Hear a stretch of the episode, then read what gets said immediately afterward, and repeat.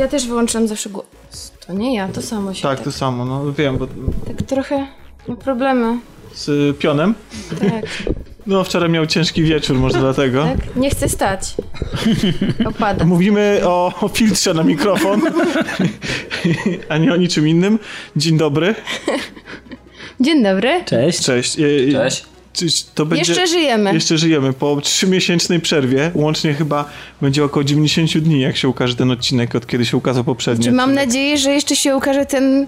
Że- który że- został nie, nagrany. Tak, tylko się razem. To znaczy, że jeżeli słuchacie tego odcinka, to prawdopodobnie też widzieliście, że ukazał się odcinek Pamiętniki z wakacji. To były dwa połączone odcinki nagrane w trakcie wakacji, kiedy próbowaliśmy wam dostarczyć jakiegokolwiek e, odcinka kolaudacji, ale się nie udało z różnych powodów, bo się smażyliśmy na plaży w tropikach.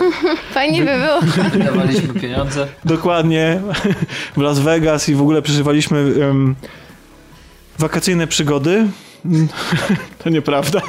Po prostu pracowaliśmy. To, to, to szara rzeczywistość nas dopadła, życie i w ogóle. Ale nie będziemy narzekać, prawda? Bo się w końcu To zebraliśmy. znaczy ja nie pracowałam latem za dużo, tylko do połowy lipca, ale no sama bym nie dała rady. No ale więc- później wydawałaś te pieniądze, tak? Zarobione ciężko. No tak, no Jako tak, nauczycielka. Jak wiadomo, wy macie Jak najlepiej. wiadomo, Zaraz zarabiamy takie pielęgniarek o, i policjantów. To co, to może się przedstawimy, bo może ktoś y, nas pierwszy raz słucha, albo ludzie już zapomnieli w ogóle, kim my jesteśmy. Zaczniemy Oj, może tak, od, Ka- myślę, od Kasi. No to jak już Tomek powiedział, dzień dobry, nazywam się Kasia. I Katka mam Poremska. nadzieję, że nie zapomnieliście. I to podobno już niektórzy myśleli, że nie nagrywamy w ogóle. No że wcale, nie istniejemy. wcale się nie dziwię. Ja prawdę mówiąc, jeżeli czegoś słucham regula- regularnie i to się nie ukazuje przez jakieś 2-3 miesiące i nie mam na przykład takiej jasnej informacji, że oni się tam żegnają albo coś, to też tracę zainteresowanie. Chociaż są takie podcasty, które uwielbiam i czekam. To może nikt nie wysłucha tego odcinka wcale. Może. No dobrze, Ja no ale jestem Kasia. Tak, ty wysłucha, właśnie. Wysłucha go na pewno Grzegorz Narożny. Tak, dzień dobry, miło mi. Nasz, y, czyli nasz y, y, wielbiciel kina. Kina. Kina, kina no, dokładnie. e, tak, jeżdżą, który bywa na festiwalach filmowych. Tak, ale festiwale to są, to jest domena wakacyjna i... A to e, zawsze może krótko, wiesz. Nie, już dajmy spokój. Jeszcze przywitajmy, e, Charakterystyka. przywitajmy się jeszcze z, z Piotrkiem. Cześć, witam wszystkich. To ja, rosnąca gwiazda Tom Kopieniaka. Zwłaszcza moja ręka lewa. Tak, Piotrek nawiązuje do swojej e, roli, no ról to miał tam wiele, ale do jednej takiej bardzo znaczącej, bez której by się absolutnie nic nie udało, roli w teledysku, który Proste. miałem przyjemność reżyserować, a wszyscy mieliśmy tutaj okazję przy nim pracować ciężko. Chodzi o teledysk Nie wybuchy. Tak, do piosenki Nie wybuchy Teledysk na Nie wybuchy. E, zespołu Administrator Elektro. Jak ktoś jest zainteresowany, lubi na przykład klimaty cyberpunku albo retrofuturyzmu, Albo lubi Tomka Pieniaka. Albo i mnie. albo i nie, i chce pohejtować. dokładnie, da, dać łapkę w dół, to zapraszam, w opisie odcinka znajdzie się link. A co? No oczywiście. No, autopromocja. Ja, ja polecam teledysk. O, proszę bardzo. No, jest zupełnie, zupełnie obiektywnie i Tak, bardzo. Jestem bezstronny strony. Może, możesz już zabrać pączka. Ja tylko dodam, że jeżeli wam się teledysk spodoba, to y, możecie oczekiwać, że będzie kontynuowany. I to niekoniecznie w formie teledysku. Nie będę was pytał jak wakacje, jeszcze już październik, nikogo to nie obchodzi, wszyscy już zapomnieli. Już nawet studenci zjechali do Warszawy. Dokładnie. Już żyjemy tutaj bie bieżączką, więc już tam nie będę wypytywał was o festiwale i tak dalej. Ale jedną rzecz sam chciałbym powiedzieć odnośnie tego, co się działo w wakacje i koniecznie chcę to skomentować, ponieważ czuję się fanem tej marki, tego cyklu. Jednym zdaniem dosłownie. Wiem, że wszyscy mieli to obejrzane albo nie i czekają sobie na jakieś premiery na VOD. Więc w związku z tym, uwaga, wielkodusznie pozwolę wam też wypowiedzieć o jednej rzeczy wakacyjnej. Więc zastanówcie, o, co, o, czym, o czym byście chcieli powiedzieć yy, podsumowując te trzy miesiące, kiedy nas nie było, a ja tymczasem powiem o em, filmie o filmie Mission Impossible Fallout. Bo e, to jest seria mi bardzo bliska, z którą jestem związany od bardzo dawna i cenię sobie to, że każda z ich kolejnych części, mimo tego, że bazuje na dokładnie takich samych klockach e, jak poprzednie, to jest w jakiś inny sposób układane. To jest seria jak Lego. Niby masz do dyspozycji te same elementy i wszystko niby jest w sumie do siebie podobne, ale za każdym razem możesz ułożyć troszeczkę e, inną zabawkę. I czasem wychodzi coś fajnego i coś, co jest godne postawienia na półce obok pierwszej, czy dla mnie trzeciej części cyklu, bo te akurat bardzo lubię. O, jeszcze Tomasz do nas y, dotrze. A czasami wychodzi trochę krzywa wieża. A, a ta, czasami wychodzi trochę krzywa wieża i każdy z fanów tego cyklu ma swoje ulubione filmy z tego cyklu i swoje najmniej ulubione filmy i ustawia je w różnej kolejności. Przyjęło się, że część druga jest taka najbardziej hejtowana i nie- znienawidzona. E, Ja, Ale to jest bardzo autorska część. Ja, ja lubię Johna Wu w ogóle. ja też, dlatego właśnie, mimo tego, że ona jest, Jest tak... autorska, tylko ja nie jestem A fanem nie takiego gatunku. A nie uważacie, że był trochę za długi? Znaczy ten film był za nudny przede wszystkim, No bo on ma po prostu fatalny drugi akt. Ma, ma koszmarny drugi akt, ale... Ale co nie znaczy, że ja go na przykład nie doceniam za poetykę, za slow motion, ale nie też slow motion w, ak- y, w scenach akcji, tylko te właśnie gdzie, tam, gdzie go się nie spodziewamy, między, gdzie trzeba zbudować relacje między głównymi bohaterami. em, I dla mnie, nie wiem, ja, ja, się, ja się na tej części bawię doskonale, mimo tego, że ona po prostu ma skopany drugi e, akt i jest nudna. Scena w łazience e, podczas bijatyki jest Mówisz, mega. mówisz o Mówisz Fallout? o najnowszej, ja teraz A, Tomek o dwójce Ja jeszcze dwójce, mówię. ale, przepraszam. ale jeśli chodzi o, o Fallout, to ja chciałem powiedzieć, że wbrew powszechnemu zachwytowi nad tą serią, ja niestety nie oceniam tej części tak wysoko jak inni. Jestem zawiedziony wieloma jej elementami, między innymi tym, że każda, znaczy e, w każdej części, bo ona jest, ta seria jest znana z tego, że są, że popisy kaskaderskie e, są taką wizytówką tej serii. I że Tom, Tom Cruise skacze, biega, obija się i tak dalej i to zawsze fajnie wygląda. Jeszcze mamy w głowie to, że on robi te, te rzeczy bez kaskaderów e, i, i sam je wykonuje. I w każdej z części, każdej z tych części jestem w stanie e, przywołać e, w pamięci sceny, które mnie inspirują, które są w jakiś sposób odjazdowe, które są fajne, które, na, które nie wiem, no w trójce na przykład scena na moście, czy fenomenalny prolog. To, co się tam rozgrywa, e, to jak w trzeciej części, jak Abrams wyreżyserował prolog, gdzie mamy cztery wątki jednocześnie prowadzone naraz i nie jesteśmy w stanie się zgubić i wiemy dokładnie, co każdy bohater ma zrobić e, i to wszystko jest przeplatane bardzo dynamicznie i inscenizacyjnie jest świetnie poprowadzone. Wiemy, kto w jakim miejscu budynku się znajduje, kto ma jaki cel do wykonania. E, Jest tam napięcie i jeszcze do tego mamy, i tam się tyle rzeczy dzieje. Naprawdę jestem pełen podziwu, jak, jak, on, jak on to skonstruował. No w każdej, w każdej części jest jakiś taki fragment, który zapamiętujemy. Dla mnie popisy kaskaderskie w Falloutie były bezcelowe. To znaczy, nie podoba mi się strasznie fabuła tego filmu, mimo tego, że ona próbuje być bardzo skomplikowana i bardzo zawiła i taka o, o wiele bardziej rozbudowana niż w poprzednich częściach, to dla mnie to jest czerpanie ze wszystkiego, co było już do tej pory znane w serii, mielenie tego jeszcze raz i nic z tego znaczy, nie wynika. Może To znaczy, końcówka była też taka typowo schematyczna, B-klasowa. Znaczy chodzi o tam Ona wygląda jak- kwestie jak- bomb, ich rozbrajania i to wszystko Ale było nie po prostu... pościg helikopterem. takie- Ja się zacząłem w pewnej chwili przy pościgu nudzić. nudzić, bo on jest za długi. On był za długi. I, to, i tak, samo, tak samo jak na przykład mamy pościg wcześniej, mm, kiedy mm, przez miasto chyba na motocyklu Tom Cruise ucieka i on po prostu sobie jedzie. Tam nie ma, tam nie ma też odjazdowych ujęć, ani nic. On po prostu, o, tak, nie ma napięcia, on po prostu jedzie sobie przez... Siadaj Tomku, bo już powiedzieliśmy, że przyszedłeś, więc jakby spokojnie. Tak się zastanawiałam, że, że przyszedł i jakoś zniknął. Dokładnie. Gdzie ten Tomek? Siadaj, siadaj, Tak bo chcesz sobie coś do picia wziąć? Tak. To, to poczęstuj się, szklanka stoi tutaj niedaleko z lewu i... Tam jest pościg w tym filmie, który jest po nic. Dosłownie. Znaczy Tom Cruise przez jakiś fragment filmu biegnie i nic z tego nie wynika. Fabularnie, po prostu. I tylko po to, żeby on mógł się przebiec przez jakieś lokacje i to też nie jest specjalnie zabawne, No, fajne, lokacje oryginalne. są ładne, nie? Znaczy, ale, ale właśnie to chodziło, że w Mission Impossible zawsze te sceny Lokacje akcji były śliczne. jakieś. Że jak ja obejrzałem jedynkę i te jego popisy na pociągu, czy słynna scena, z której w ogóle tutaj nie ma tej sceny w ogóle, to jest zabawne, nie ma w ogóle nawiązania do sceny tego spuszczania się na linię, która jest taka ikoniczna No tak, dla tej serii.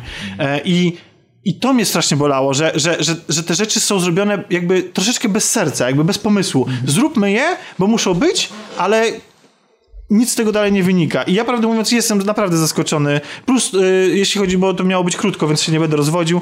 Uważam, że fabularnie niestety to po prostu y, y, zagmatwanie te, te, tej fabuły, a jednocześnie taka prostota, wmawianie nam pewnych y, rzeczy, które są oczywiste, że, że jakiś bohater zdradził, no tego, że my wiemy, że nie zdradził, co jest już jakby wielo, mielone w tej serii naprawdę wielokrotnie.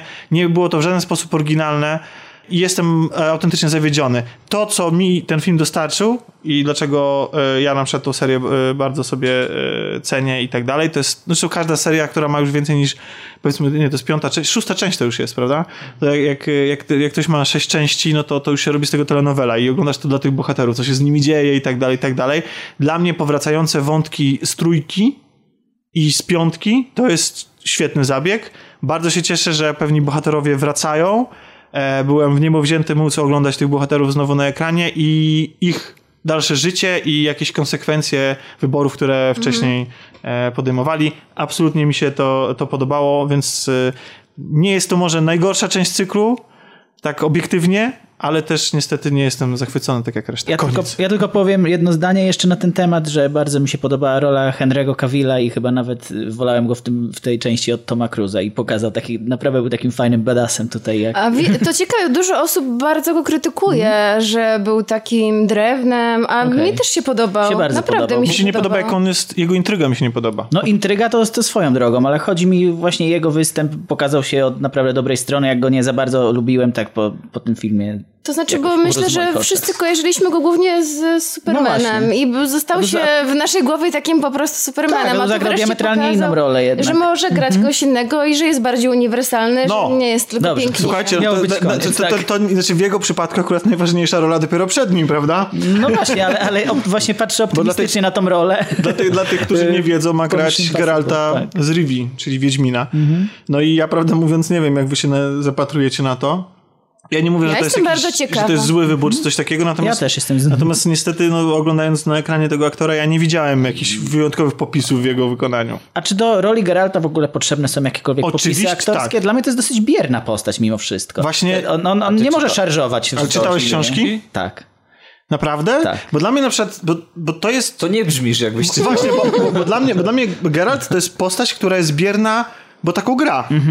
I to jest dla mnie sztuka, w sensie on jakby on, mm, on no to zależy w którym miejscu swojego życia, ale generalnie to jest tak, dla mnie to jest postać, która jest, e, g- musi grać twardziela, bo z, został tak niby... Okej, nawet z tym poker face, bo on Dokładnie. jest opanowany i tak dalej, ale są te pewne Ale elementy... są ogromne emocje i to, to, to, to jest, znaczy, on się, o, jego, jego, jego emocje się wyrażają przez czyny, ja się zgodzę z tym, nie? Że, że, że to jest człowiek, który, to jest człowiek czynu. Ale nie, w- a w obliczu jak właśnie tam z jakichś e, dramatycznych przeżyć bez spoilerów z Ciri, to wydaje mi się, że wtedy jakby zrzucał tą maskę z siebie i wtedy pokazywał bardziej. Tak, tylko właśnie dla mnie to zrzucał i pokazywał ją poprzez to, co czynił. To znaczy, w sensie, to nie było tak, że on prawił elaboraty na temat tego, jak bardzo kogoś kocha, No nie, nie. tylko no to, to jednak jest jakiś tam twardziel. Tylko No właśnie, właśnie. ale właśnie, tylko widzisz, moim zdaniem, zagrać bierność i nawet nijakość, to nie to samo, co być nijakim i biernym. Oczywiście, no to jest czasami jeszcze trudniejsze niż szarża. Dokładnie, No. dokładnie. I dlatego właśnie ta postać moim zdaniem powinna być bardzo zniuansowana. Podobnie zresztą jak Yennefer, która powinna się moim zdaniem ślizgać niesamowicie na swojej roli kogoś, e, kto jest e, mm, egoistyczną, e, zapatrzoną w sobie narcystyczną i pragnącą, nie wiem, władzy czy czegokolwiek silną kobietą, a kimś, kto się boi przyznać na przykład e, do własnych uczuć wobec e, Geralta i, i, i tak dalej. A z kolei nie boi się przyznać, i to też ona się wyraża to czynami. To jest niesamowite. Ja dlatego kocham tą postać, bo ludzie nie rozumieją na przykład, dlaczego Geralt w ogóle ją kocha, bo ona jest napisana w książkach w taki sposób, że się jej nie da lubić po prostu.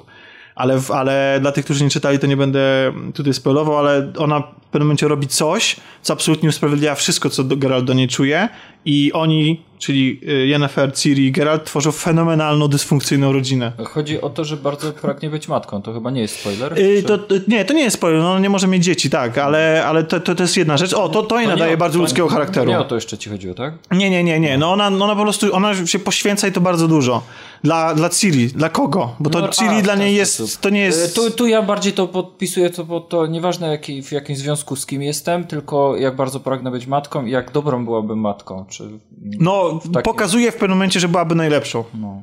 No, no dobrze. Właśnie, właśnie w tej serii brak, e, brakuje, znaczy nie ma takich patetycznych monologów, nie? I, i wyraża, postaci są wyrażane bardziej przez czyny niż przez słowa i to jest najfajniejsze. Znaczy, bywają, ale są fajnie zawsze przez, to przez humor No i, tak, tak, i, nawet- i pióro Sapkowskiego pu- punktowane i, i jakby jest tam jest ten tak, jest autoiro- jeżeli są, są tak. autoironiczne bardzo. Tak. Więc, więc dobra reż- reżyseria jest w stanie, myślę, to filmowo podciągnąć. I, to jest podstawa tutaj, żeby, żeby po prostu umieć poprowadzić tych No z Netflixem to jest no. Tak, że tam na dwoje babka wróżyła. No tak, no, no ale ja jestem dobrej myśli cały czas. No. Nie, no jasne. Znaczy, Mista. Okej. na pewno Ale ja też jestem optymistką. Znaczy, potrzebna była na pewno jedna gwiazda, żeby wypromować serial. A teraz już myślę, że mogą szukać naprawdę świetnych odtwórców ról. Serio? Potrzebował gwiazdę? Serio? Nie wszyscy e, są super fanami gier i e, Okej, kojarzą okej, Wiedźmina. Ale myślę, że wszyscy już słyszeli o Wiedźminie. Znaczy, ja, ja myślę, Nie że wiem, czy jest... wszyscy. Jakbyś zapytał swoich rodziców, to by wiedzieliby. Na pewno by wiedzieli. Wiedzieliby, bo przeklinają, że... Ty, Że czytałeś? Ty, że, że jeszcze z nich nie wyrosłem, z tych książek. No. Ale chodzi mi o to, że naprawdę tej fantazji. e, duża produkcja, droga produkcja potrzebuje gwiazdy. A teraz już po prostu mogą szukać postaci, które będą bardziej dopasowane do ról. Tak mi się wydaje. Wiesz, ile już nagrywamy? Nagrywamy już dwa lata. Co prawda mieliśmy trzy miesięczne teraz przerwę, ale Trzeba nagrywamy... odjąć, trzeba odjąć, Ile ten bo się nie mikrofon liczy. upadków zaliczył przez dwa lata? Ile myśmy zaliczyli upadków. Co tu się dzieje po nagraniach, to ja nie będę mówił. A właśnie, więc na razie jeszcze, póki jeszcze się trzymamy w pionie, to Tomku, przywitaj się. Dzień dobry. Tomek dzień dobry Dziel. Tomku, dzień dobry Kasiu, dzień dobry Grzegorzu. O, jak Ciebie ładnie. też znam. Cześć. dzień dobry Piotrze. Też wracasz do nas po latach. Tak, tak, prosto z pracy. E, to tym bardziej dziękujemy. Słuchajcie, dobra, ja wiem, że ja powiedziałem, że każdy ma coś powiedzieć o wakacjach, nie? No tak, tak, też- tak. Tomek już wykorzystał 30 minut na opowiadanie o Nie wakacjach. powiedzieliście... No właśnie, nie przerwaliście mi, więc może przejdziemy do bieżączki. Czy koniecznie chcecie coś powiedzieć? To znaczy nie no, z tych wakacji to właściwie to to jest. No, Krew, pot i piksele. To twoja Nie, wakacyjna Na lektura. szczęście nie i łzy, tylko i piksele. Na szczęście, bo chyba książka nie jest aż taka optymistyczna. Właśnie. No, to znaczy w pewnym sensie jest, bo większość produkcji, o których e, tutaj e, mowa w tej książce, e, zobaczyła światło dzienne i okazała się sukcesem. Tam też jest Wiedźmin 3 występuje, tak? Tak. Tak. Ale kurde, był, Występuje. był Segway, co? I żeśmy nie wykorzystali. No więc y, dzięki uprzejmości Leszka Krupińskiego mogłam właściwie jeszcze przed premierą zerknąć do, do książki, za co bardzo dziękuję, bo strasznie byłam tym podekscytowana. em, jak przeczytałam, o których grach tam będzie, to dużo z nich bardzo lubię, więc byłam bardzo ciekawa, czego się dowiem. Czy dowiem się, dowiem się, bo ta gra to jest tak jakby wejść do... Ta książka. Ta książka, przepraszam. No ale jest o grach, więc tak już mi się wszystko... To jakby wejść Życie do tego świata. E, I dla mnie, jako dla laika i osoby, która nie jest związana z tworzeniem gier, było to coś bardzo ciekawego i wręcz takiego... Taka tajemnica, która się kryje tam z tyłu. Czyli to takie zajrzenie za kulisy, tak? Tak, Do trochę, kuchni. trochę zajrzenie za kulisy. Wprawdzie początek mnie zafascynował, ponieważ przeczytałam pierwszy rozdział, drugi rozdział i dowiadywałam się ciekawych rzeczy, jakie tam mechanizmy są, jakie one kierują w ogóle tym rynkiem. Co tam się dzieje właśnie w środku, kto odpowiada za co, kłótnie na którym szczeblu są istotne, kto podejmuje jakie decyzje, kto pociąga za sznurki, ale e, im dłużej czytałam, tym na początku byłam tak wciągnięta, że nie mogłam w ogóle odłożyć książki. Ale im dłużej czytałam, Tomaszu chyba też czytałeś, tak? Więc Tak, nie wiem, czy miałeś podobne wrażenie. Dawno, dawno wersję oryginalną zaraz po premierze. Ale to może, może ci się trochę, może jeszcze trochę pamiętasz. Chodzi No. mi o to, że potem te historie zda, zda, zaczęły mi się zlewać w jedno.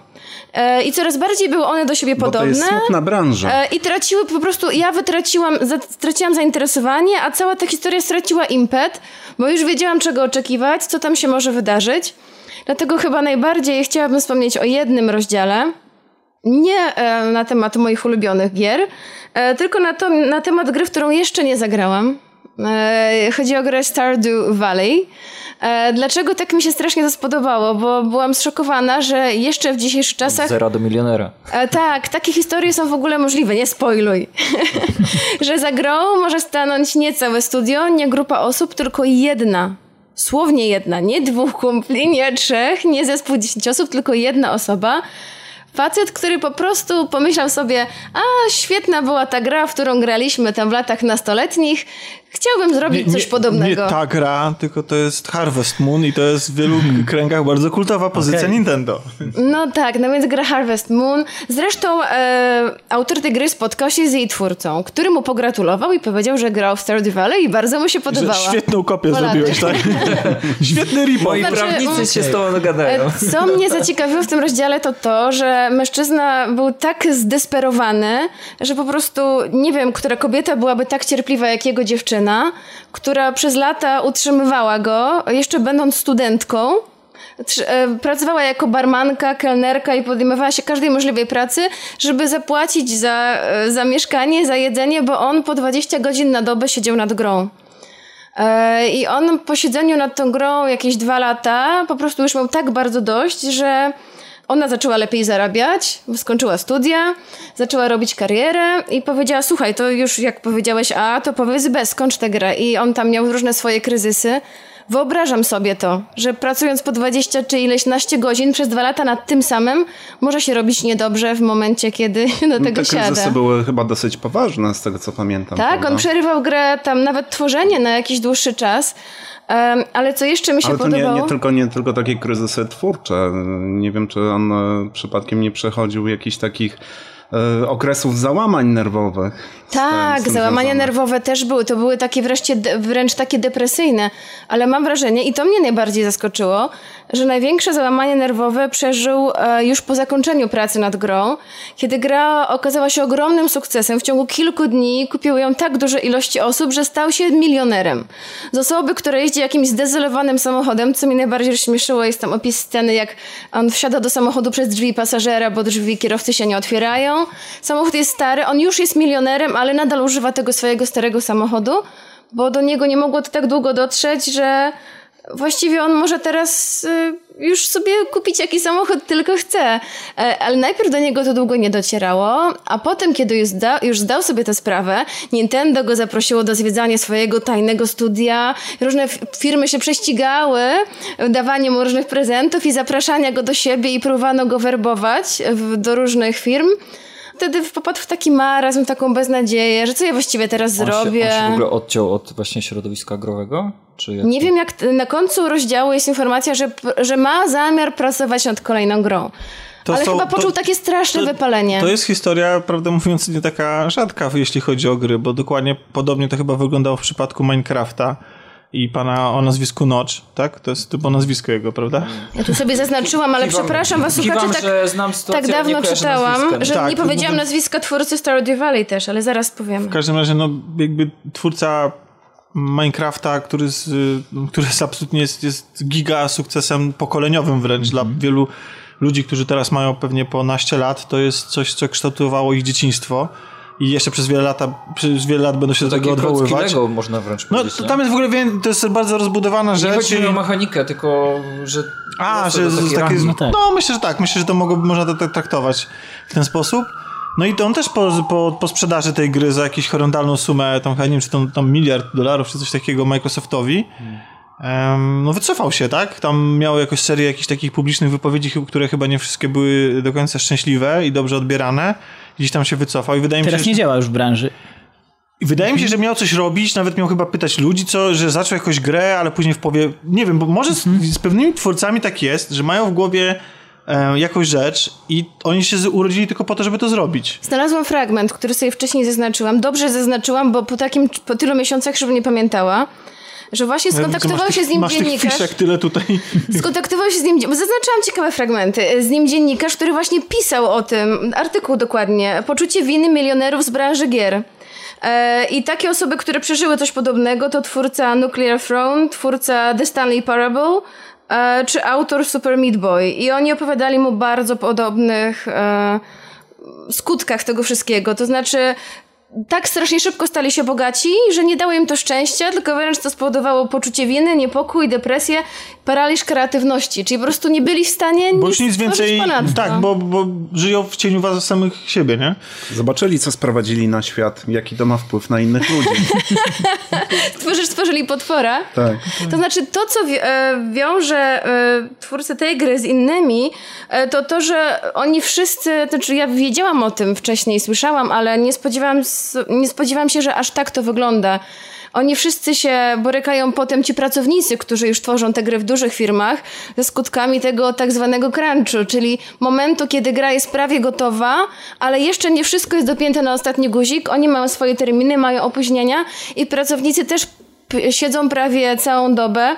Tu byli opisywani ludzie, którzy nawet, e, już nie pamiętam o kim była mowa, wynajął e, mieszkanie zaraz obok pracy, żeby nie musiał jeździć przez całe miasto, żeby nie tracił pół godziny na dojazd, żeby mógł siedzieć w pracy. Oni siedzą po kilkadziesiąt godzin. Większość z nich potem dostaje urlop od, e, oczywiście od pracodawcy, ale jakie to ma długofalowe skutki na ich zdrowie? No nie wiemy, że przez kilka tygodni pracują po prostu bez najmniejszej przerwy. A potem wydajesz gierkę przepraszam, grę i, ktoś, i ktoś na Steamie na, w komentarzu ci gdzieś pisze, wiesz, e, po 120 godzinach nuda. 6 na 10, nie? No, znaczy... Tak, to, to, jest, To znaczy, to też, jest wiesz, bo, bo smutne, ja tej tak? książki nie czytałem. Może Tomek Mogę potwierdzi i ty też. Nie, bo ja o niej dużo słyszałem, czytałem, czy, czytałem, słyszałem i oczywiście się mam zamiar za nią zabrać, ale obraz, jaki mi się w, w głowie mm, kształtuje tej książki, to że to jest taki opis y, tego, że no, ludzie nie powinni wiedzieć, jak się robi politykę, parówki i gry wideo.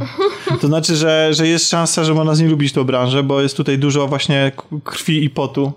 I To znaczy najsmutniejsze chyba w tym jest to, właśnie to, co teraz powiedziałeś, że można z niej lubić branżę, że e, jeśli ktoś z zewnątrz produkuje grę, a ty tylko ją wykonujesz, to każdego dnia ta osoba może przyjść i powiedzieć dziękujemy, do widzenia, wywalamy wszystko, co zrobiłeś do kosza. Taki tutaj był przy Halo Wars, był taki e, współpracy, Microsoft jakby finansował grę i każdego dnia oni mogli przyjść powiedzieć zmieniamy to, to, to, albo koniec, ty, twoja gra idzie do kosza. I ludzie pr- pracowali kilkadziesiąt godzin nad danymi rzeczami, rozwiązaniami, mechanikami, segmentami. Były też gry, które właśnie nigdy się nie doczekały swojego finału, znaczy tego, że Dlatego zostały tak opublikowane. że sumie to jest powstał- straszne. Powstał, e, nie wiem, czy dobrze wymawiam. Crowdfunding, nie? E, Znaczy o tym jest też w rozdziale o że- Pilarsach, Że tak. dzięki temu właśnie jest, mogą się czuć na tyle bezpiecznie, bo zbiorą kasę zanim, wiadomo, wydadzą produkt. Dokładnie zbyt w tym kontekście. Właśnie to jest, to, ma, to wszystko ma oczywiście swoje plusy i minusy. Nie? Znaczy nie, no nie może ci ktoś przyjść i powiedzieć do widzenia, wywalamy wszystko, ty jesteś zwolniony, ale za to potem fani o wiele bardziej czują się... E, Że mają prawo Tak, krytykować mają prawo i oczekiwać. krytykować. Tak, tak. I, I jeśli coś im się nie podoba, to mówią, przecież daliśmy ci pieniądze, sfinansowaliśmy, dzięki, nas to, dzięki nam to powstało.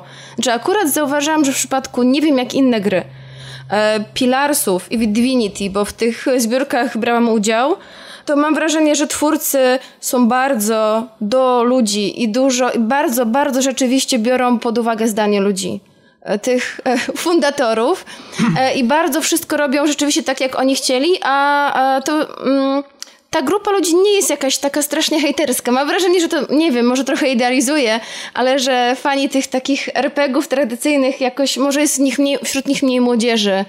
I nie są jacyś tacy, wiecie, że grożą e, śmiercią, e, gwałtem i tak dalej. Ja może, wyrażę, ja może wyrażę bardzo kontrowersyjną opinię. No może nie, no przepraszam młodzież bardzo. Nie, wcale tak o was nie Tomku, myślę. ty jeszcze nie grałeś Divinity, także Nie, nie, nie, ale nie chodzi o klasyczne RPG, ym, gry RPG y, w rzucie izometrycznym, tylko chodzi o, o to, co Kasia powiedziała a propos otwartości twórców y, w stosunku do ludzi, no, którzy dają im pieniądze, co jakby nie było. Czyli można powiedzieć, że to są tacy fundatorzy. W porównaniu jednak do wersji, kiedy pracujesz z jakimś producentem albo z konkretną firmą, to jest to zawsze jakiś podmiot jeden. W przypadku, kiedy na twoją grę się zrzucają tysiące ludzi, to masz tysiące gustów do zaspokojenia jeszcze zanim cokolwiek zrobisz. Wydaje mi się, ja w ogóle dla mnie to jest taki spory problem, to znaczy spory problem kontaktu twórców z, y, z odbiorcami w obecnych czasach. To znaczy, mam wrażenie, że oczywiście, że każdy twórca y, musi szanować swoich odbiorców i wiedzieć, dla kogo coś robi, no bo wiecie, no, jest egoistą, narcyzem, każdy robi, niezależnie od tego, czy No to jest tak, branża no to- rozrywkowa, komercyjna, czy nie, to jest tak, że w pewnym stopniu siebie spełniasz, spalasz i oddajesz siebie w dziele, ale też musisz pamiętać o tym, dla kogo to robisz. Ale w moment, w którym traktowane wszystko jest przez odbiorców personalnie i mają z tobą bezpośredni kontakt za pomocą mediów społecznościowych i mogą doprowadzić do tego, że tobie się odechce żyć, bo zrobiłeś coś, co na przykład było twoim życiem i pasją. No ale właśnie o tym mówię, że w przypadku tych dwóch gier nie było tam jakichś strasznych historii właśnie typu grożenie Nie. śmiercią, co się niestety zdarza w tej branży, co jest straszne. Ludzie to po prostu nie tylko- grożą nie tylko w tej, strasznymi no. rzeczami. Wróćmy, wróćmy na moment do Wiedźmina i do, do powstawania serialu, kiedy jego scenarzystka tam się A, uzewnętrznia tak. gdzieś w mediach Tak, tak. społecznościowych i... Uciekła z Twittera. Tak. akurat nie było z tego powodu. No dobrze, ale... Teraz twierdzi, że nie było z tego powodu, ale nie wiemy tak naprawdę do końca, jak to było. Prawda? Nie dowiemy się. Jeszcze jedna rzecz, e, chciałam jeden mały cytacik wtrącić, co mnie e, zdziwił i może wiecie znaczy, coś o ale filmach, ja się chciałem jeszcze, bo nie chciałem ci przeszkadzać Tomku, Tak? a trochę chciałem. a mi też chciałeś. E, ale ty się wtrąciłaś po, po nas. Wow! To Jest ogóle- pierwszy fight, jest. Każdy, Zaledwie pół razie, godziny. w każdym razie to, że twórca musi się tak słuchać e, tych fundatorów, to też e, wydaje mi się, że jest taka poprze, e, poprzeczka postawiona e, w postaci. Ty, tych punktów, że on mówi, że on za tą daną kwotę coś tam danego zrobi. I on nie mówi dokładnie co. Więc może to mm, w jakiś sposób go Wiesz co, znaczy ja, ja, przed- ja, nie wiem, znaczy mi się wydaje, że presja odbiorców jest dużo większa niż presja producenta, bo to jest tak, że jak, jak, jak rozmawiasz z producentem, tak sobie wyobrażam, albo rzeczy, które ja do tej pory mogłem y, czy brać w tym udział, czy samym robić, to wygląda w ten sposób, że rozmawiasz z konkretnym człowiekiem, on też on podejmuje decyzje. On podejmuje i to jest, to jest on za to bierze odpowiedzialność. I ty go jesteś w stanie może przekonać i on, i, i on jakby razem tworzycie. To to jest wasze wspólne dzieło na jakimś etapie. Dzieło To, tysięcy z tych gier, ludzi. nie do końca ale- jest Nie, no jasne, bo ja wiem, bo tam są zarządy, bo, bo to, to, W sumie- to są... I ja- nie- Z tej, jest- książ- tej książki zapamiętałem właśnie faktycznie, jak ważna jest rola producenta, ze względu na to, że on czasami powie dość, nie idźmy, nie ładujmy dalej w to kasy, czas, pieniądze, to się kończy. No Znaczy, to- tu jest powiedziane, e, wspomniane też o takich bardzo kreatywnych związkach. E, mimo, że były kłótnie, to jednak wpłynęły w, fajnie pozytywnie, bo ktoś chciał za bardzo odpłynąć. Ale chodzi Nie, mi no, o to, że, największym wrogiem twórcy są e, sam. To- że rola producenta tutaj mam wrażenie jest taka mocno, że no, jako twórca, czy wyobrażasz sobie, że dostałeś za coś wynagrodzenie, ale po kilkudziesięciu godzinach twojej pracy ktoś ci mówi nie nadaje się, wyrzucamy. I właśnie jeszcze jedna, typowo właśnie mam, mam wrażenie korporacyjna rzecz, bonusy. I to mi się, to mnie bardzo zdziwiło i zszokowało, że takie propozycje w ogóle padają. Mianowicie Bethesda zaproponowała e, Obsidianowi e, po, po, premierze, po premierze Fallout New Vegas jeśli osiągnie 85 na Metacriticu, dostaną milionowy na agregatorze bonus. o, o, ocen. Okazało się, że e, wynik e, wynosił 84 i dostali zero bonusu. Czyli to jest takie bardzo, to jest mam wrażenie, tak bardzo pokazuje, że to jest właśnie korporacja. To tam działają takie mechanizmy. To jest sprzedaż, to są ogromne miliony dolarów. To teraz tak, E, czy policzyłabyś tą taki książkę rynek. graczom? Um, tak, no ja jestem graczem. To znaczy, też zależy, jak dużo wiecie o tym rynku, bo być może dla ciebie, mam wrażenie, że wiesz więcej o tym rynku e, niż ja, masz więcej znajomych w tej branży i może część rzeczy będzie dla ciebie oczywistych. E, dla mnie dużo było zupełnie nowych i bardzo ciekawych. I jeśli was to nie zniechęci, że tak to wygląda, ale myślę, Ale nie wszystkie dlaczego by historie miało są pisane tak, że, że tak powiem, krwią tych twórców. To znaczy akurat te są najciekawsze, więc po prostu wiadomo, no krew jest najciekawsza. Krew, pot i piksele tytuł A czy, e, po, mówi, no. czy polic, poleciłaby się nie graczom? Kogoś, kto w ogóle nie gra w grę. E, chyba nie, chociaż są tutaj przypisy, które wyjaśniają różne trudne pojęcia i jeśli gracz odnosi się do rzeczy niezwiązanej z tematem rozdziału, jak na przykład tu do Fallouta, czy jakichś nazwisk twórców, wszędzie są wyjaśnienia, ale chyba jeśli e, ktoś nie gra i ta branża go nie interesuje, to... Mm, Nie znajdzie tam interesujących historii tak, samych i nie będzie w stanie Okej. tak jakby docenić tego. To nie jest, e, tak, to nie jest uniwersalna na pewno historia. To jest, bo to jest książka dla graczy, którzy są ciekawi, jak to wygląda od środka. Krew pod piksele. Tak, wprawdzie wakacyjna to była premiera, ale nadal można kupić i polecam. Słyszałem, że jest nawet audiobook. Także Tak. na audiotece Tak, chyba tak. A Tomek, a ty też byś polecił? E, Tak, i z takim samym nastawieniem jak ty, że zdecydowanie dla graczy, żeby zobaczyć, e, jak e, duży rozdźwięk między emocjami towarzyszącymi grze, a tymi towarzyszącymi produkcji może nastąpić. Nie wiem, jak jest przy parówkach. E, Może trochę mniejsze spektrum emocji. E, Ale. Także, także dla graczy chyba nie, bo mm, z drugiej strony to jest, to są historie, które mocno właśnie przemawiają do nas, do nas jako graczy, którzy znamy te tytuły i wiemy, co się z nimi działo później, a historię ich powstawania znamy, nie wiem, no może wyrywkowo, bo Tak, coś tam wszystkie słyszeliśmy, te prawda? historie wychodzą na wierzch tak na, naprawdę po fakcie. No, bo, bo wiadomo, gra- bo gra NDA, wyjdzie- prawda? I umowy. Gra wyjdzie, ewentualnie tego. zostanie, zostanie zakopana i komuś e, trochę żółci się uleje na ten temat. I z tego powodu to jest właśnie ciekawa, ciekawa rzecz do zapoznania się. Także Jeśli polecam. chodzi o NDA, niektóre e, osoby wypowiadają się pod swoim imieniem, nazwiskiem, niektóre anonimowo, a niektóre w ogóle nie zgodziły się wypowiedzieć, właśnie z powodu, że studio im zabroniło, więc niektóre historie poznajemy z różnych punktów widzenia, niektóre bardzo jednostronnie, ponieważ e, jakaś osoba nie mogła się wybronić, ale też jest to wyjaśnione, więc jest to Dla o tyle przykładu fajne. to mnie zaciekawiło, bo wspomniałeś właśnie, że Blizzard właśnie Tak, Blizzard nie pozwolił. Jest, że... Tak, oni mają podobno bardzo ostre obostrzenia, jeśli, o bardzo ostre zasady, jeśli chodzi o wypowiadanie się dla prasy i tak dalej, ale Czyli Blizzard, czyli twórca takich hitów jak Diablo, Warcraft. Czyli, tu, czyli przekrojowo no, z tej książki dowiemy się o kulisach wśród dużych producentów, jak i takich właśnie jak i jednoosobowych. małych. Właśnie to jest ciekawe, że, że poznajesz to z różnych jakby punktów widzenia. Okej. Okej, Tomku, nie będzie żadnego Segwaya, bo miałem wcześniej, ale już żeśmy go zagadali. Nie, nie miałem, chcesz- nie miałem żadnego wakacyjnego hitu. Przez wakacje absolutnie nie jestem w stanie sobie przypomnieć, żebym cokolwiek e, obejrzał, cokolwiek przeczytał. Czyli co, tylko grill, chociaż- tak? Całe, Słucham? całe wakacje grillowałeś? E, tak, no nie wiesz, nie wiesz do czego Polak bierze urlop, żeby zająć się domem. A, remont, ojej. No, Tomek, widziałam na Instagramie, że grałeś w planszówki, więc nie do końca. no tak, w planszówki. Może z kolei masz jakąś, może masz jakąś planszówkę do polecenia. Więc tak nie oszukuj. A co, że, że, że horyzontalnie tak się rozrastamy, że już teraz jeszcze planszówki dorzucamy do naszego repertuaru? Ale to nie chodzi, że macie recenzję, ale może coś chcę polecić, albo nie Nie, ja, polecić. ja, ja bym chciał poznać opinię Tomka, przepraszam, że ci, że ci wejdę w słowo, ale totalnie, absolutnie kupiłeś mnie y, y, swoim zakupem, zdaje się, że to było na festiwalu komiksu, tak, w Łodzi? Tak. Turbo Lechici. E, tak, była taka pozycja. W ogóle już sam tytuł mnie rozłożył na łopatki. E, I to był jedyny komiks, jaki udało mi się przeczytać wśród tych zbiorów. Ale trafiłem? w które się za, zaopatrzyłem. No niesamowite wyczucie. E, Jest to komiks Karola Kalinowskiego, Przepraszam, przepraszam, jedno, jedno zdanie. Byliśmy razem z Tomaszem oboje na tym festiwalu i pamiętam, że kiedy Tomasz zobaczył ten komiks, to powiedział, o, kupię Tomek, będzie zazdrosny. Nie, nie Tomek. Tomek się nie zna na tych komiksach. Nie, no przecież pamiętam, że o nim powiedziałeś. Nie, chodziło o Grześka Gaszewskiego. Grześka? Tak, ja pamiętam, że coś o Pozdrawiamy. Pozdrawiam, nie, nie pozdrawiam, nie chciał z nami jechać. E, tak, to jest e, komiks e, Karola Karlinowskiego, tak jak już powiedziałem, znanego e, też pod pseudonimem KRL. E, O! On, A, to jeszcze z, z czasów produktu. Dokładnie. On chyba, to nie to, że jego początki, tylko jakby najbardziej się spopularyzował właśnie w czasach produktu.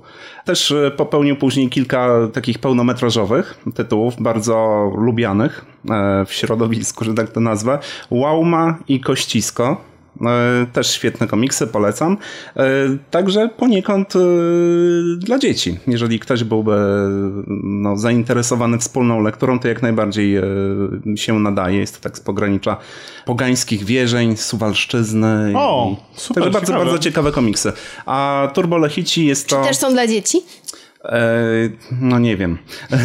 chyba, chyba już nie, e, bo jest to e, taki malutki zeszycik, cieniutki zeszycik. Druga część cyklu Bohaterowie Kosmosu. Chyba tak, nie, nie przeinaczam tego. Bohaterowie czy wojownicy, ale chyba bohaterowie. I pierwszym tytułem był Furkot. Furkot, Furkot, kosmiczny kot, koleś na maksa, z nim zawsze akcja. to był komiks z piosenką przewodnią. Jeden, Ale piosenkę możesz sobie sam śpiewać, czy jest ona dostępna gdzieś? Na... e, nie, czy, chyba, czy to była twoja aranżacja To teraz? była na moja aranżacja, tak, nigdy nie znalazłem. Jest, jest tylko tekst. E, I są to krótkie e, historie z takimi absurdalnymi scenkami. No i zarówno Furkot, który opowiadał właśnie o przygodach e, pozbawionego dziedzictwa księcia z planety jakiejś tam, wysłanego na planetę inną jakąś tam.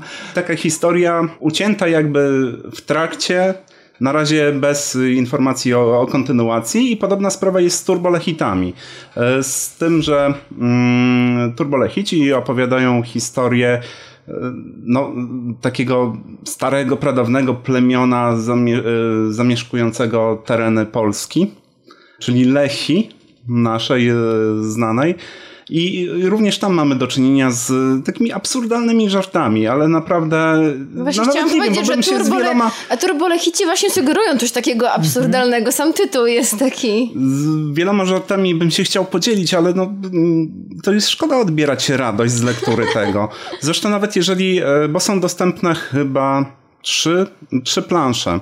E, Można w internecie gdzieś pod e, prezentacją na stronie chyba w gildii nawet e, bezpośrednio, albo w Alei Komiksu. O, tam są trzy, trzy plansze, co już stanowi sporą część komiksu, ale możecie sobie przeczytać, e, gdzie jest dyskusja o tym, jak e, Wars, syn Seby, naszego głównego bohatera właśnie. Barsyn Seby. Tak, e, robi e, rapsy i czyta, czyta obrazkowe drzwi i nie dorasta. A już ma 20, chyba 3 lata, a średnia wieku to jest 25 i niech się on ogarnie. I naprawdę jest... Czyli co, rozumiem, że masa- śmiałeś się cały czas przy Tak, lekturze? tak. Tutaj e, mm, trudno mi to porównywać z Furkotem, bo to jest trochę, trochę inna jakby skala także zawartości e, tych absurdalnych właśnie żartów, bo czasami może być tak, że w zwiastunie, tak to nazwijmy, zawarte jest wszystko, co najśmiesznie, najśmieszniejsze w tym komiksie.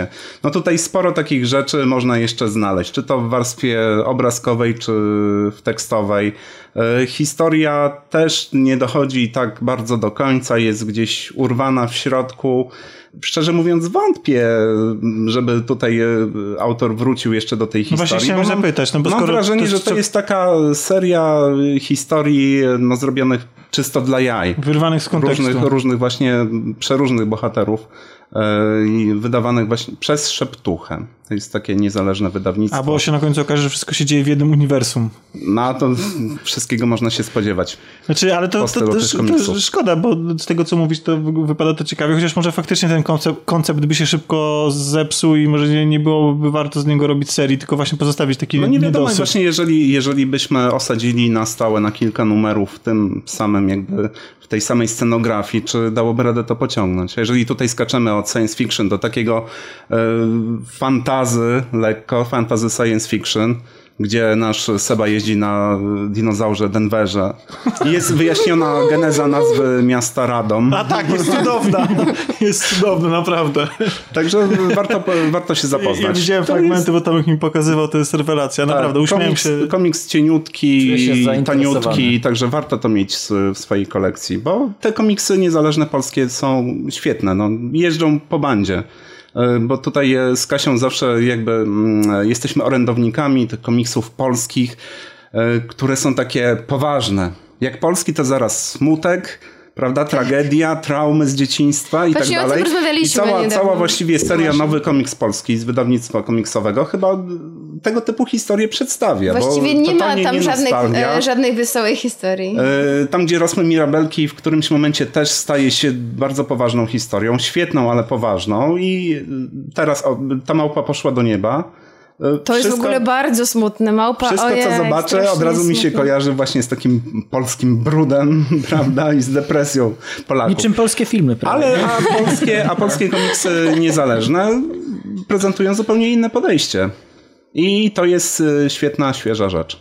Polskie komiksy niezależne jeżdżą po bandzie, kino czasami też jeździ po bandzie i właśnie swój wzrok kieruje w stronę Grzegorza i Kasi, bo widzieliście film, który czytając przynajmniej, bo Kasi to wiem, że się podobał, ale Ale czytając... ja nie wiem, czy to Grzegorz chciał o tym powiedzieć jako swoim wakacyjnym No właśnie, hicie, chociaż znaczy- podejrzewam, że tak, ale... I Czy jeszcze go można zobaczyć w kinach? Y, No ja bym nie odpuścił Grzegorzowi tego tytułu, y, w sensie, żeby on o nim nie powiedział, dlatego że czytając jego opinię w sieci, a zwłaszcza jego recenzję, którą mimo tego, że się z nią nie zgadzam, to e, bardzo polecam, bo jest naprawdę świetnie napisana.